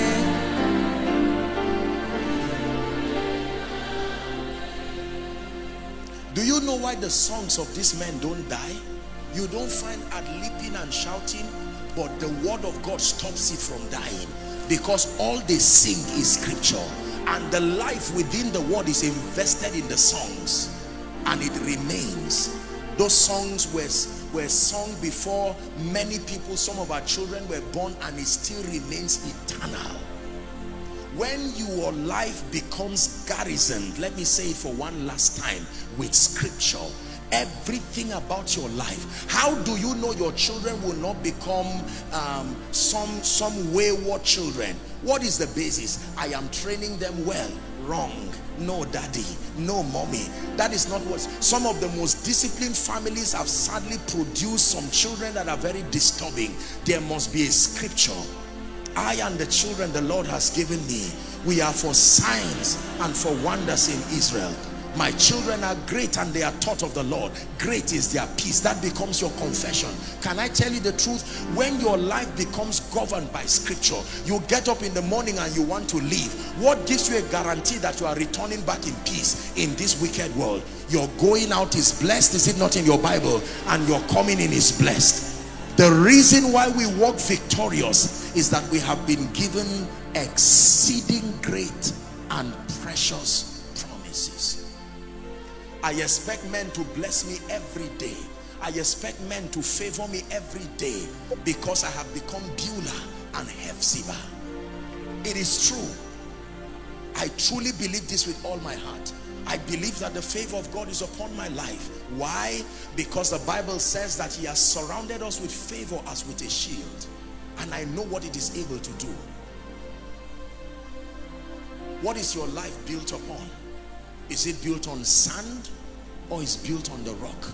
Man of God, beyond having a vision, go and get scripture for your ministry. Don't tell people I will excel because I had a vision. It's too small a reason. Go and find a scriptural basis, then let your vision support it. What makes you believe people will come to hear you? I think I'm a sincere person. No, sir. I think I can preach. You're right, but no, sir. I think I'm honest. No, sir. I think I'm from Taraba. No, sir. And I, if I be lifted up from the earth, I will draw all men to myself. Hallelujah.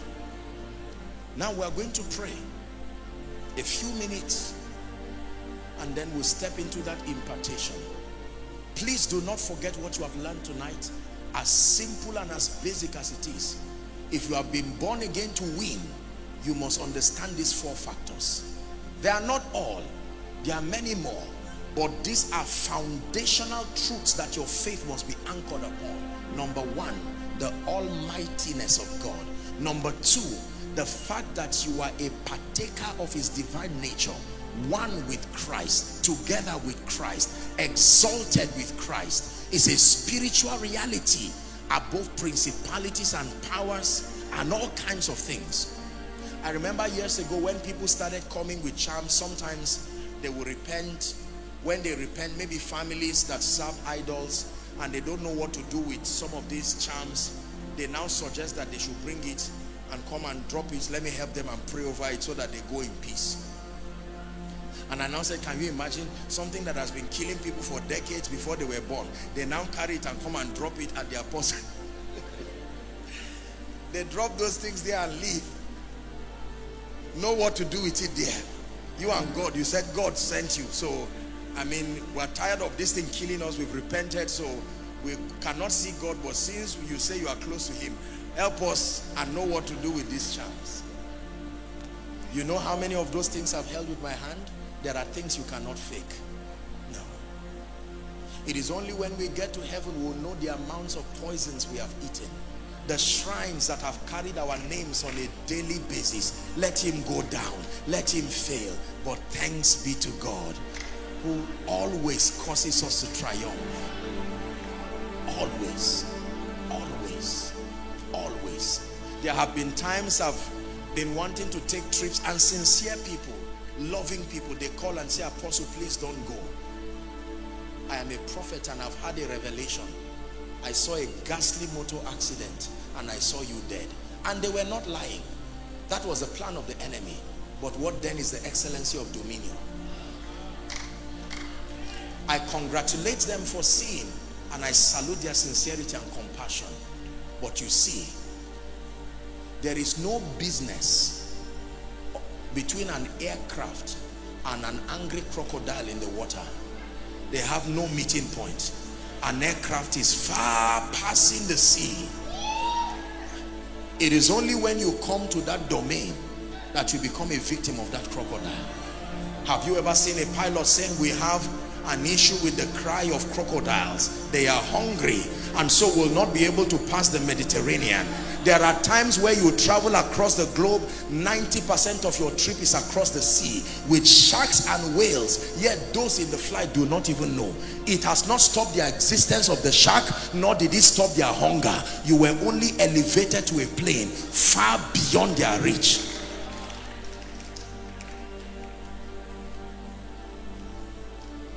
Do you believe this?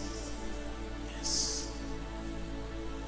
So if someone calls you and say, ah, I saw your name in a shrine, oh, you start praying for the salvation of the herbalist because he has put himself in trouble. You say, why do you want to do this to your children? Your children are longing for a father. My assignment is for you to repent and change. Who gave you this contract that you want to end your life for no reason? Is it not in your Bible that he suffered no man to do them wrong? He reproved kings for their sake, saying, touch not mine anointed and do my prophets no harm. You see, you can quote that scripture and nothing happens. But when your life becomes submitted to the word, I remind you of Genesis 21 1. The Lord will only visit you as he has said. He will only do unto you as he has spoken. One more time. The Lord will only visit you as he has said. He will only do unto you as he has spoken. Man of God, expect visitations because he has said it. Expect a performance because he has spoken it. Rise up on your feet as we pray.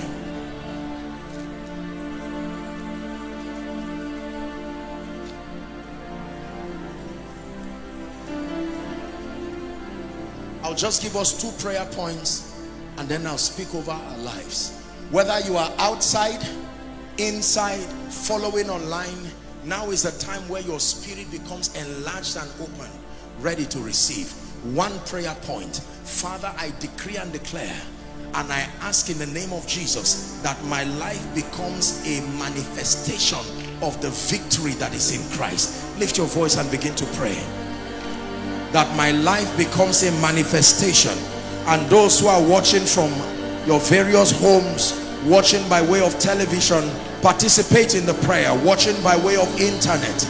Make sure you are praying that my life becomes a manifestation. Northeast pray. Taraba pray. Believers pray.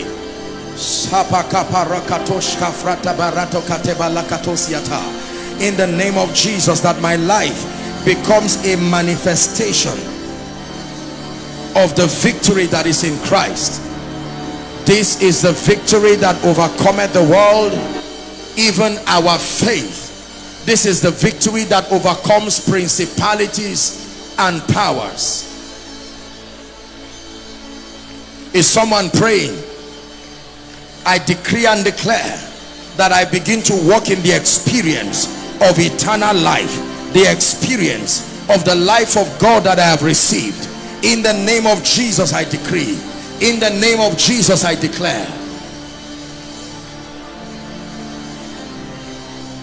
Hallelujah. Hallelujah. Final prayer point. I'll add everything in one. Father, that which you had in store for me in the womb of prophecy as you put this conference to pass, I'm ready to receive it now. Is it the healing? Is it the impartation? Is it the direction as it has come? That which God has in store for you. I'd like you to open your mouth and aggressively pray in the next one minute. Go ahead and pray.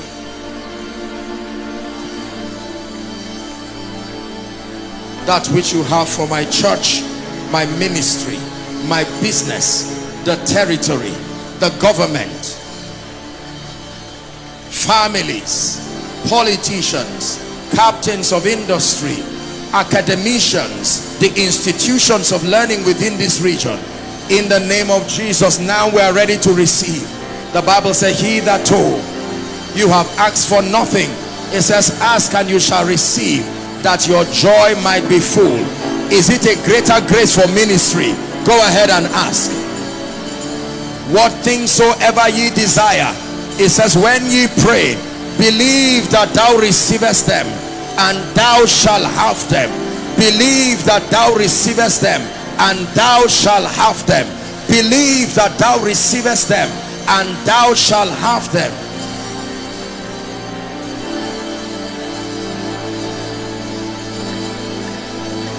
Hallelujah. Hallelujah. Hallelujah.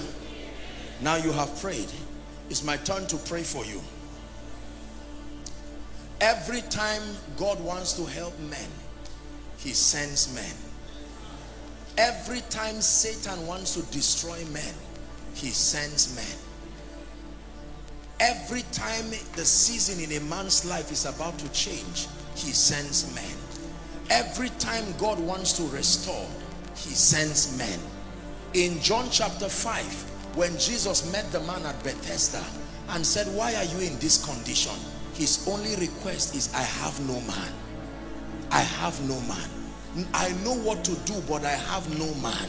And something that can happen in one moment was prolonged for 38 years. Not because the river dried up. I have no man. Hallelujah. There were many widows in Zarephath but to none was Elijah sent. The day of joy in a man's life is the day he encounters the grace sent to him. Not the grace available the grace sent. The grace sent. The grace sent. I believe with all my heart that standing in partnership with the grace upon his lordship and the corporate anointing within this place that there will be a distribution of possibilities that men will access graces. We need this not just for our sake not just for the sake of saying I am anointed, I am a great man, but for the sake of God and the sake of his sheep. Are we together now? Praise the name of the Lord. Now, let me start tonight by rebuking the operation of spirits. It will be a quick walk. I don't intend to stretch us longer than necessary we have been patiently waiting. Many of us have stood all the way outside and around and it's not my intention to stretch us longer than necessary. But let me beckon Please don't be distracted. No moving around. Have your attention wrapped and fixed on Jesus as you receive. Yeah. Spirits are real. They manipulate men. They have a singular assignment of thwarting the purposes of God. And as you may have learned, there are three bases three scriptural bases for any advantage that Satan may have over men. Number one is called covenants. Number two is called ignorance. Number three is called disobedience. These are the only platforms upon which Satan is able to afflict the saints. Let me repeat it one last time for your knowledge. Number one, covenants. Now, the danger with covenants is that they have a transgenerational implication. You don't have to be there, but except it is being superimposed by the mystery of the blood and mercy, it will work. covenants. Number two, ignorance. Number three, disobedience. We judge disobedience in this kingdom only when our obedience is complete. Every time God wants to judge disobedience, he gives you a room to obey. And for these three reasons, there are many people here who are under all kinds of satanic oppressions. No wonder the Bible says, upon Mount Zion, there shall be deliverance and holiness and the sons of Jacob shall possess their possessions. If you understand what deliverance is from a scriptural basis, you are not adding to what Christ has done. Deliverance is a spiritual strategy where the victory that has been wrought in Christ is established experientially in the life of the believer. Are we together? And there are two levels of deliverance as taught in scripture. Number one, there is the casting away through the power of the word and the blood, the spirit influences that attach themselves to men and attach themselves to situations. The second dimension is deliverance through transformation, where you now bring the word of God and reprogram the understanding of that person so that through ignorance it does not keep the door of his heart open.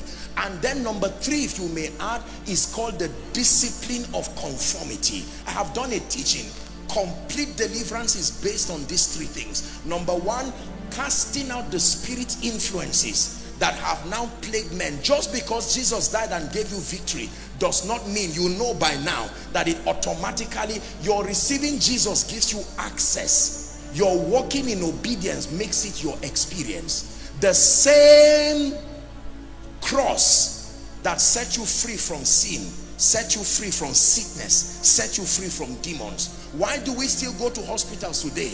Because we are still growing in faith and the administration of eternal life is still being progressive. You are not embarrassed as a Christian when you go to the hospital. You shouldn't be embarrassed when demons are casted out. They are not casted out because you are possessed. You don't have to be possessed to be free from spirits. If they can manipulate your mind at the realm of the mind, they still need to be casted out. I needed to say this as a basis because there are many people who have been lied to and trapped down through ignorance. No. Jesus looks at Peter, a man who he's personally mentoring and says, get thee behind me, Satan. Satan did not fear the presence of Jesus. Even while Jesus was praying, anointed with the Holy Ghost, praying in the wilderness, the Bible says Satan took him to an exceeding high mountain. So what exactly is Satan afraid of? The realm of the spirit works upon a legal system. Just because it is finished with Christ does not mean it is a reality in your life. It takes faith and the operation of your understanding to make it true. Forever, O Lord, is said, thy word is settled. Where? Not in your life, in heaven. It takes faith to make it settled in your life. So your assignment is that let it be done in earth as it is done in heaven. Do you believe now? So let's pray. I needed to say this so that your heart be open to receive. There is a false way of approaching things of deliverance where it becomes a consistent warfare from a mindset of defeat. Warfare for the believer has to do with establishing victory, not creating it. Are we together? The victory has been wrought in Christ. Right from the foundations of the earth, the lamb was slain. However, Jesus had to come and die in time to make it a reality. That reality of the lamb being slain did not save anyone.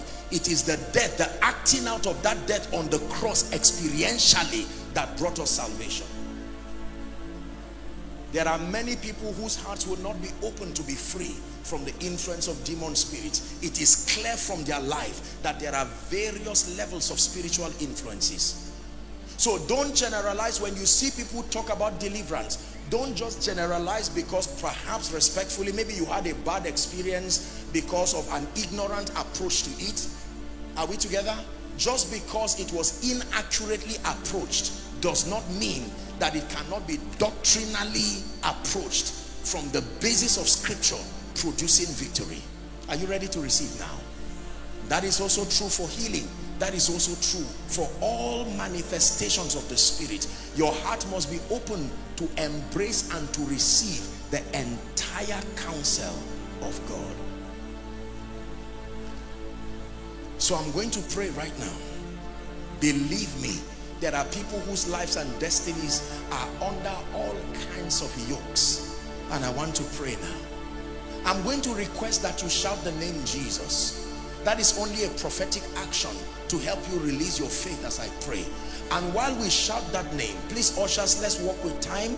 And for those who are not ushers, please, if someone is under the anointing close to you, please do me the favor of helping just to bring them out. If I ask you to do like I'll do now, so that we can pray and minister to them. Hallelujah. And then very quickly, we'll pray for the sick, do the impartation, and we're done for tonight. I promise you that I will keep to time and not stretch you beyond necessary. Thank you, by the way, for your patience so far. But I believe this is why you came. Hallelujah. Are you ready now? Thank you, Jesus. After a lady shouts right now under the anointing, I will begin to pray for the sick. This is the instruction God has given me. There will be a lady's shout loud under the anointing. Bring the lady out. Now I'm ready to pray. Lift your hands. Spirit of the sovereign Lord, come and make your presence known. Reveal the glory of the risen. Spirit of the sovereign Lord, come and make your presence known. Reveal the glory of the risen Lord. Let the weight of your glory cover us. Let the life of your river flow. Let the truth of your kingdom let it reign in us. Let the weight of your glory. In the name of Jesus, every spirit that is not of the Christ, that has tied down lives, tied down destinies, held down people, in the name of Jesus as you shout that name I decree and declare that those devils leave you now. Are you ready at the count of three? Shout that name. One two three. Shout Jesus. Be delivered now. I release you now bring them out I release you now help that lady please help that lady I release you now eh, the devils of ancestry, operations of covenants, we come by the blood of the Lamb. Please bring them out very quickly. In the name of Jesus, let them go now. Release their destinies now. Parakatosh katafrataka parakatosh. Kaprakata pakata praskata palakosh. Be released in the name of Jesus. Be released in the name of Jesus from every oppression. My Bible says, now the Lord is that spirit, and where the spirit of the Lord is, there is liberty. I decree and declare, blotting out every handwriting and every ordinance that spoke against you, it has been nailed to his cross Therefore, I administer life and deliverance right now in the name of Jesus. We're still praying.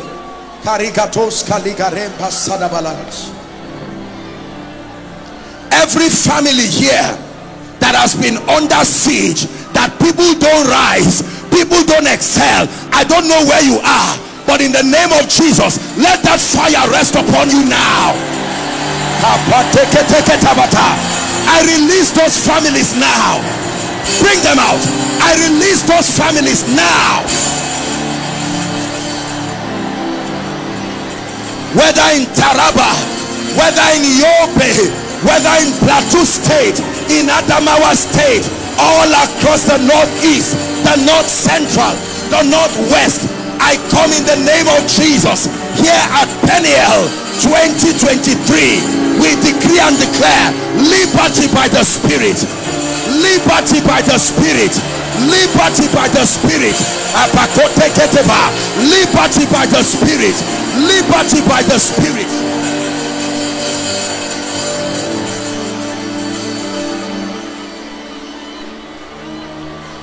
Hallelujah. You have won the victory. Hallelujah. You have won it all for me. Hallelujah. I'm hearing in my spirit delay. I don't know whose life has been delayed and whose family has been delayed in the name of Jesus. That chain of delay right now be broken be broken be broken be broken be broken. Delay delay be broken. Hallelujah. Maybe a few women or a few ladies can volunteer and just come and help our sisters here the choir or something. You're not singing again so some of you can volunteer just to come and help them so that they are not scattered or exposed around.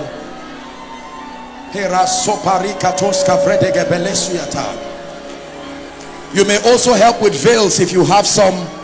Please so that if you need to cover some of them you may do that. We're praying now. We have to do that which we do within the confines of modesty and decency. We're praying in the name of Jesus I'm hearing in my spirit salvation of the male child. There are families where men do not rise. I don't know where you are but in the name of Jesus in the name that is above all names every family where men are tied down parakatash be released now be released now. Be released now. Be released now. Be released now. Be released now in the name of Jesus spirits that cause barrenness leave God's people now. I command fruitfulness in the name of Jesus Christ.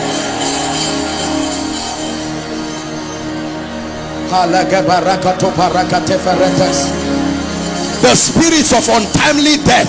I'm hearing it in my spirit. Families that keep losing loved ones patterns of death that spirit of death. Oh death where is your sting? And oh grave where is your victory? Here at Peniel we come as life-giving spirits. Death lose your power now. Death lose your power now.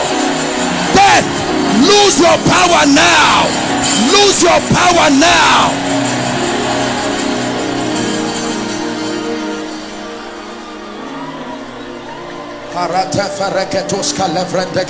Satia.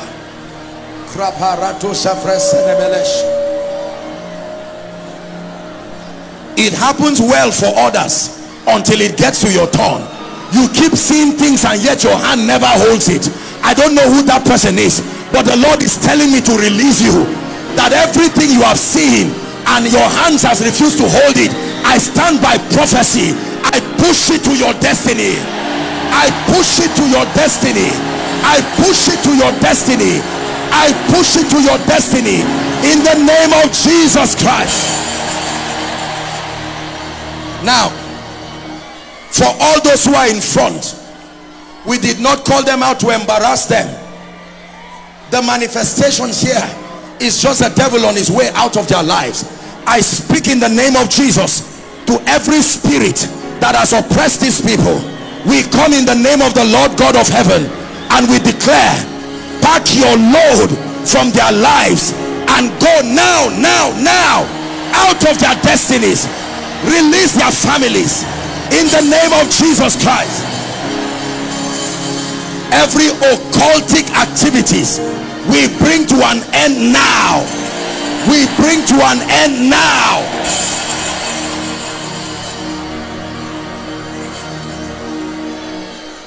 hallelujah.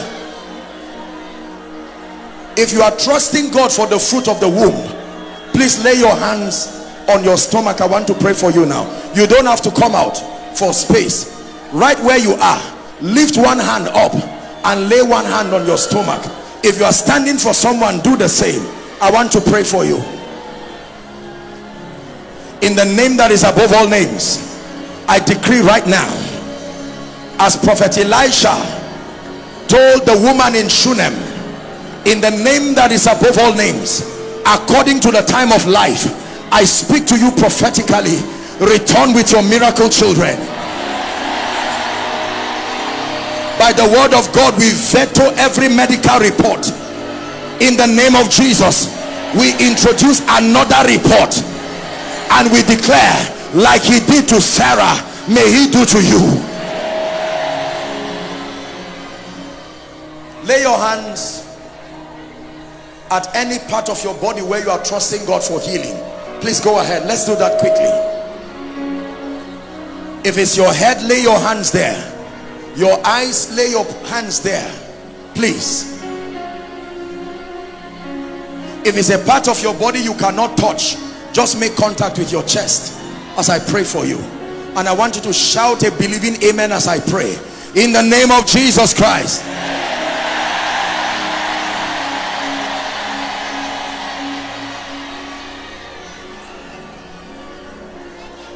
there is a man with high blood pressure. I'm seeing your blood pressure go down now. I'm seeing a miracle happen to you now. Now every spirit that is back of any sickness and any infirmity in the name of Jesus Christ we command that you release God's people now. Release God's people now. And in the name of Jesus standing in partnership with all the graces here represented we declare be healed now. Be healed now. Blind eyes open now. Deaf ears open now.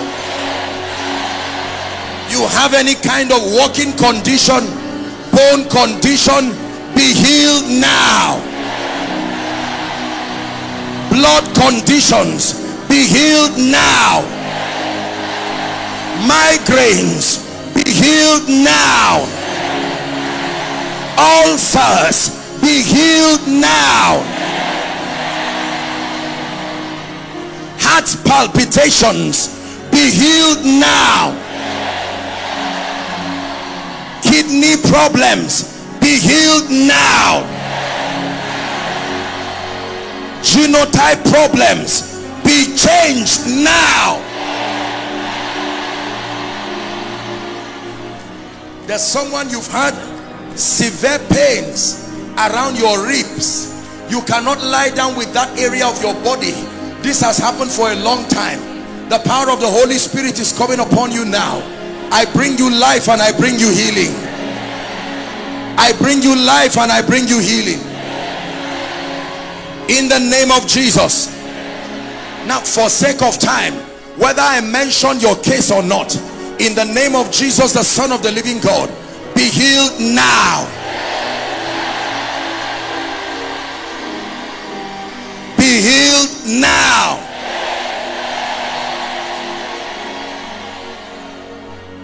Hallelujah.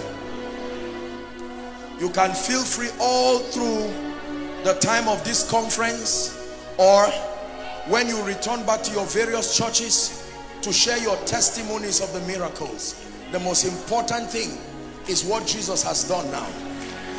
Hallelujah. Now hear me. Hallelujah. Are you ready for the impartation now?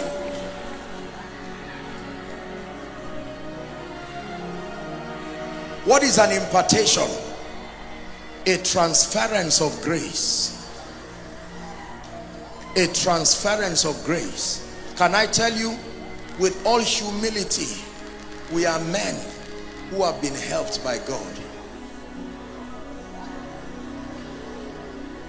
Those in front you are free in the name of Jesus. Those who are fine and can return to their seat let them go those who are still under the anointing just leave them be patient with them. Don't force them. If they are weak and they cannot stand up the Holy Ghost is doing a work in them. Hallelujah. Just cover them if you need to and then hold them and be patient.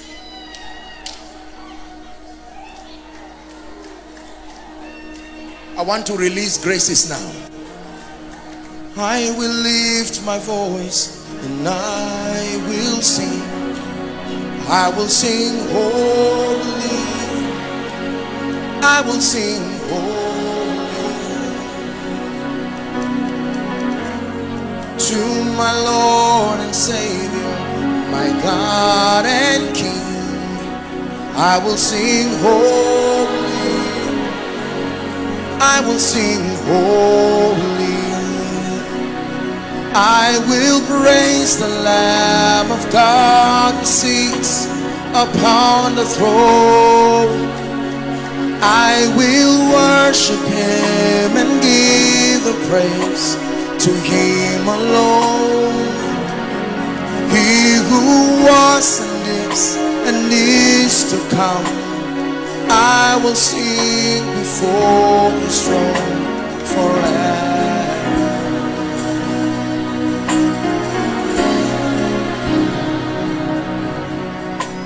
You're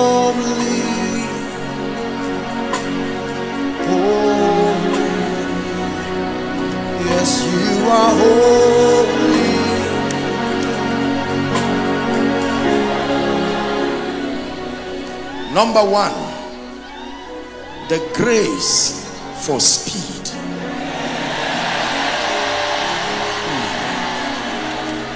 Hmm. In the name of Jesus, the Son of the living God. Hear me. I don't know whose destiny has been. Hold them. People will start running. Please hold them so they don't injure themselves. Right now, receive the grace for speed. Take that grace now. Speed in ministry. Speed. My God, please help them. Speed in your destiny. No more delay. No more delay.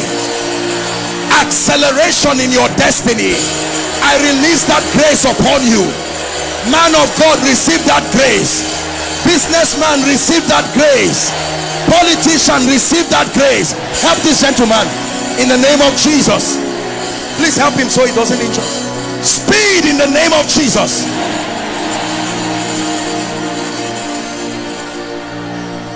Number two, the spirit of wisdom. There is a grace that can come upon men and grant them access to superior levels of wisdom.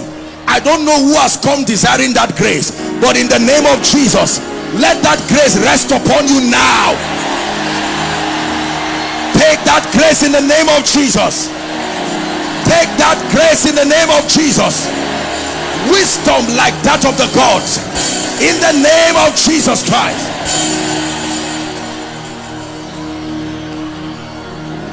Number three, there is this grace called favor. Favor is a real grace. Believe me on this. There is an actual grace called favor that can be tabernacled in a man. It is the number one reason why people make destiny progress.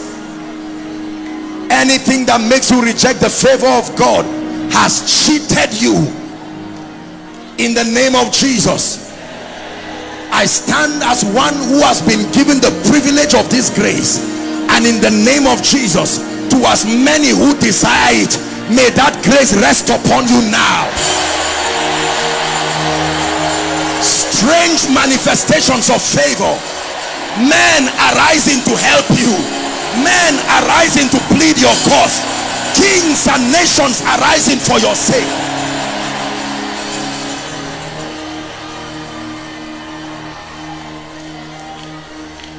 Number four, there is the grace for influence and visibility. Hallelujah. To be anointed is not enough. There is a grace that elevates you and puts you in a position where you can bless your world. There are many gifted people who have been kept down because of the absence of this grace. You shall be exalted, he says, above all the nations of the earth it is important for men to see what God has put in your life and to partake of it. Therefore right from where you are let this grace take you to the nations. Right from where you are let this grace take you to the nations.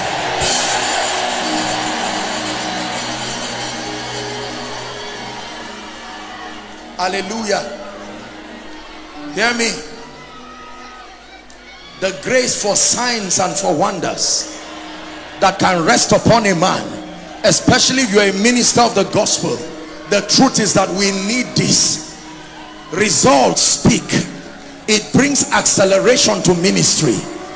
In the name that is above all names, your hands from today will command fearful signs and wonders.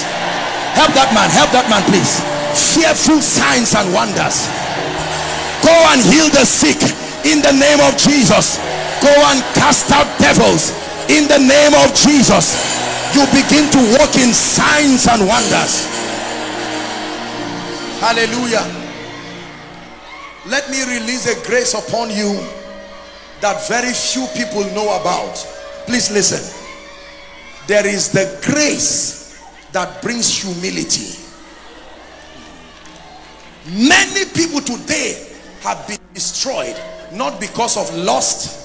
Many people have been destroyed not because of laziness. The cancer of pride is a destiny destroyer. Hallelujah. Humility is not refusing to acknowledge what god has done. Humility is bringing people to a point where they see that outside of the help and the assistance of God, you are not able to rise. You can be simple, but it does not mean you are humble. Simplicity is not humility. You know you are a humble person when your life always inspires and projects Jesus. I pray for you. Every manifestation of pride, pride in ministry, pride in business, pride in destiny pride of life pride based on material acquisitions in the name of Jesus let this grace come upon you and empty you of pride. Let it come upon you and empty you of pride that indeed you will decrease so that Jesus alone is seen in your life. Finally for this session tonight the bible says blessed is the man who god causes to approach him. There is a grace that makes for encounters. God does not just come to men. Men are helped by god to meet god. It is out of the abundance of encounters that men become strong. Encounters by scripture and supernatural visionary encounters. I pray for someone. This may not be for everybody but in jesus name for someone. Who has been crying for genuine encounters. Encounters that translate to power. Encounters that translate to stature and maturity. Receive that grace now.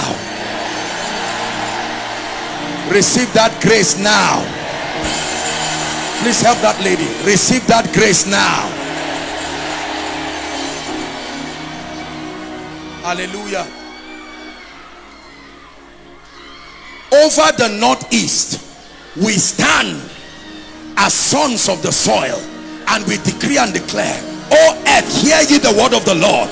Let the sound of war let the sound of bloodshed come to an end upon our land let's agree together. Shout a believing amen. We stand as watchmen tonight. From Adamawa state to Yola to Taraba to Gombe the entire northeast the spirits of bloodshed the spirits that stop the advancement of the gospel as the church of the Lord Jesus Christ. Here at Peniel 2023 we command those spirits be banished from our territories.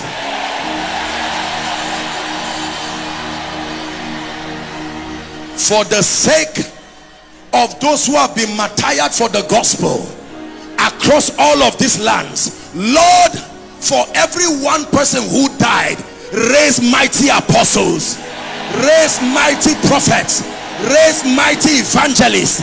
Raise mighty teachers. Raise mighty pastors. Until we become an exceeding great army. In the name of Jesus Christ. And I pray I'm wrapping up. The spirit of poverty and lack that has impoverished our people that has left us beggarly that has taken our women to compromise turn our men into armed robbers in the name of Jesus. By the ministry of the teaching priest may God bring a restoration of a decent life decent families the sufficiency by the spirit. In the name of Jesus Christ.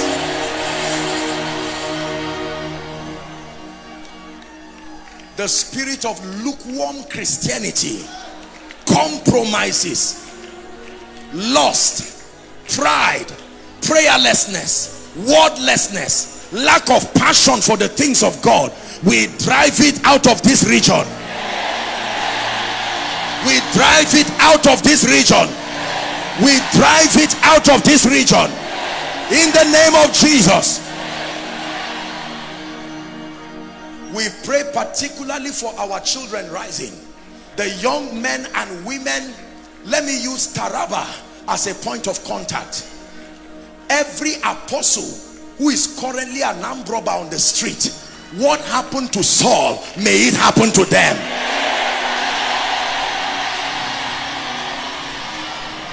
Every matriarch like Rahab who is still at the wall of Jericho prostituting we decree and declare may the good hand of God fetch them and bring them to the fold we pray for all our missionaries all the mission agencies scattered across the villages and scattered across several places. Number one may God keep them. Number two may God keep their wives and children. Number three may God raise help and support for them. In the name of Jesus.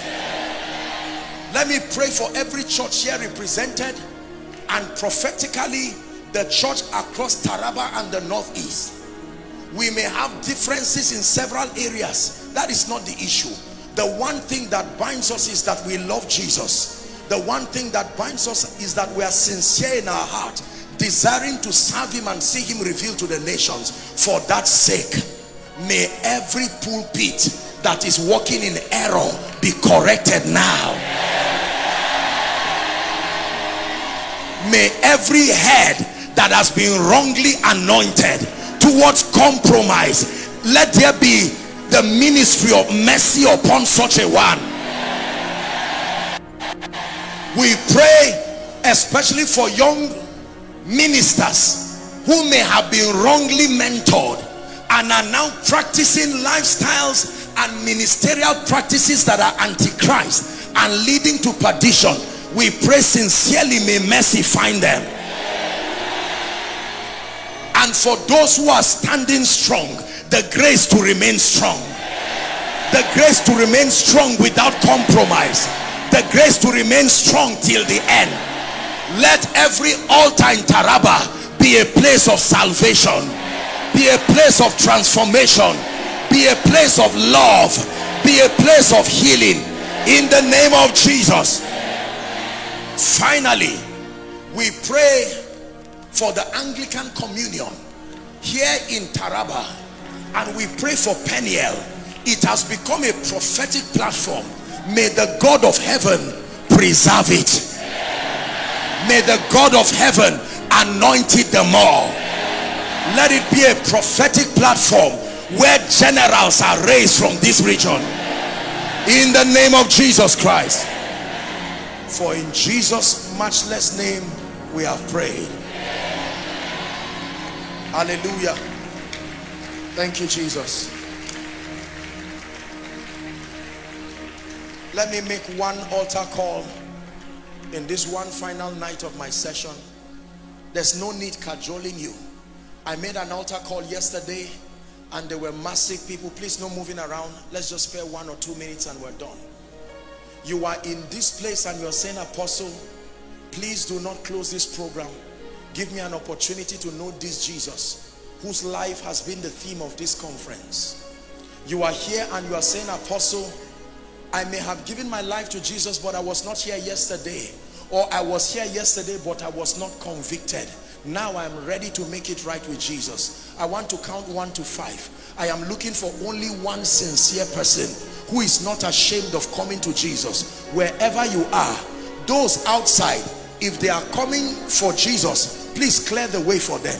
Let's allow them to come and make it right with Jesus. I'm going to count one to five. Begin to clap for them as they come.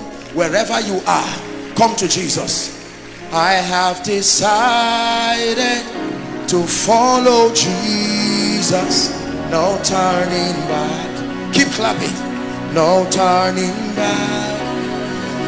I have decided to follow Jesus. No turning back. No turning back. Celebrate them as they come. I have decided to follow Jesus. No turning back. No turning back. I have decided to follow Jesus. No turning back. No turning back. The cross before me, the world behind me. No turning back. No turning back. Come, keep coming. The cross before me, the world behind me. No turning back. No turning back. Thank you, ladies and gentlemen. On behalf of His Lordship and all the graces here represented, we salute you for making this noble decision. You have come to Jesus. This is the greatest miracle indeed. Translation from the kingdom of darkness into the kingdom of His dear Son. No matter what you have done and no matter how your life has been before now, Jesus comes gracious and compassionate, slow to anger and rich in love. If you're joining them, please join them quickly. I want to lead them to make the prayer now. Lift your right hand if you will, all of you in front. And for all those who are following by way of television or the internet or watching a rebroadcast, I want you to say this loud and clear. Lord Jesus, tonight I have heard your word. I believe in you that you are the son of God. Right now, I confess my sin and I receive your life into my spirit. I declare that the power of sin, Satan, hell, and the grave is broken over my life. I receive eternal life into my spirit and I declare that Jesus is my Savior, my Lord, and my King. I go forward ever and backward never. Amen. Let me pray for you. Father, thank you for these ones. I stretch my hands towards them and I decree and declare by the authority of your word, I declare their sins forgiven and I declare that this is a new beginning for them.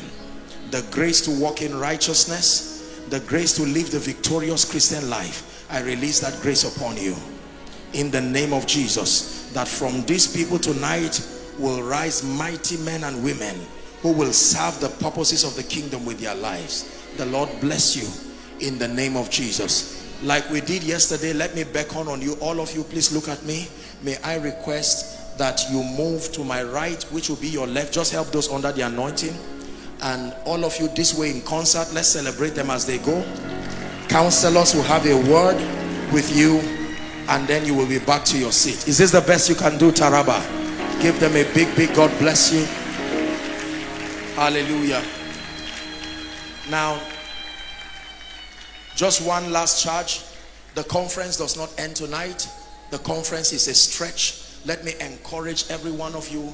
Invite as many people. There are many other speakers who are coming. Line upon line, God is helping. So make sure you are actively a part of the remaining sessions for your blessing, for your edification, And as you wrap up finally, I'm praying that at the end of this conference, it will be that indeed you have encountered God in very supernatural ways. Your Lordship, sir, thank you so much on behalf of yourself, your wife, the Anglican Communion, and the entire body of Christ in Taraba. Thank you for your love. Thank you for receiving us. May the Lord bless you in Jesus' name.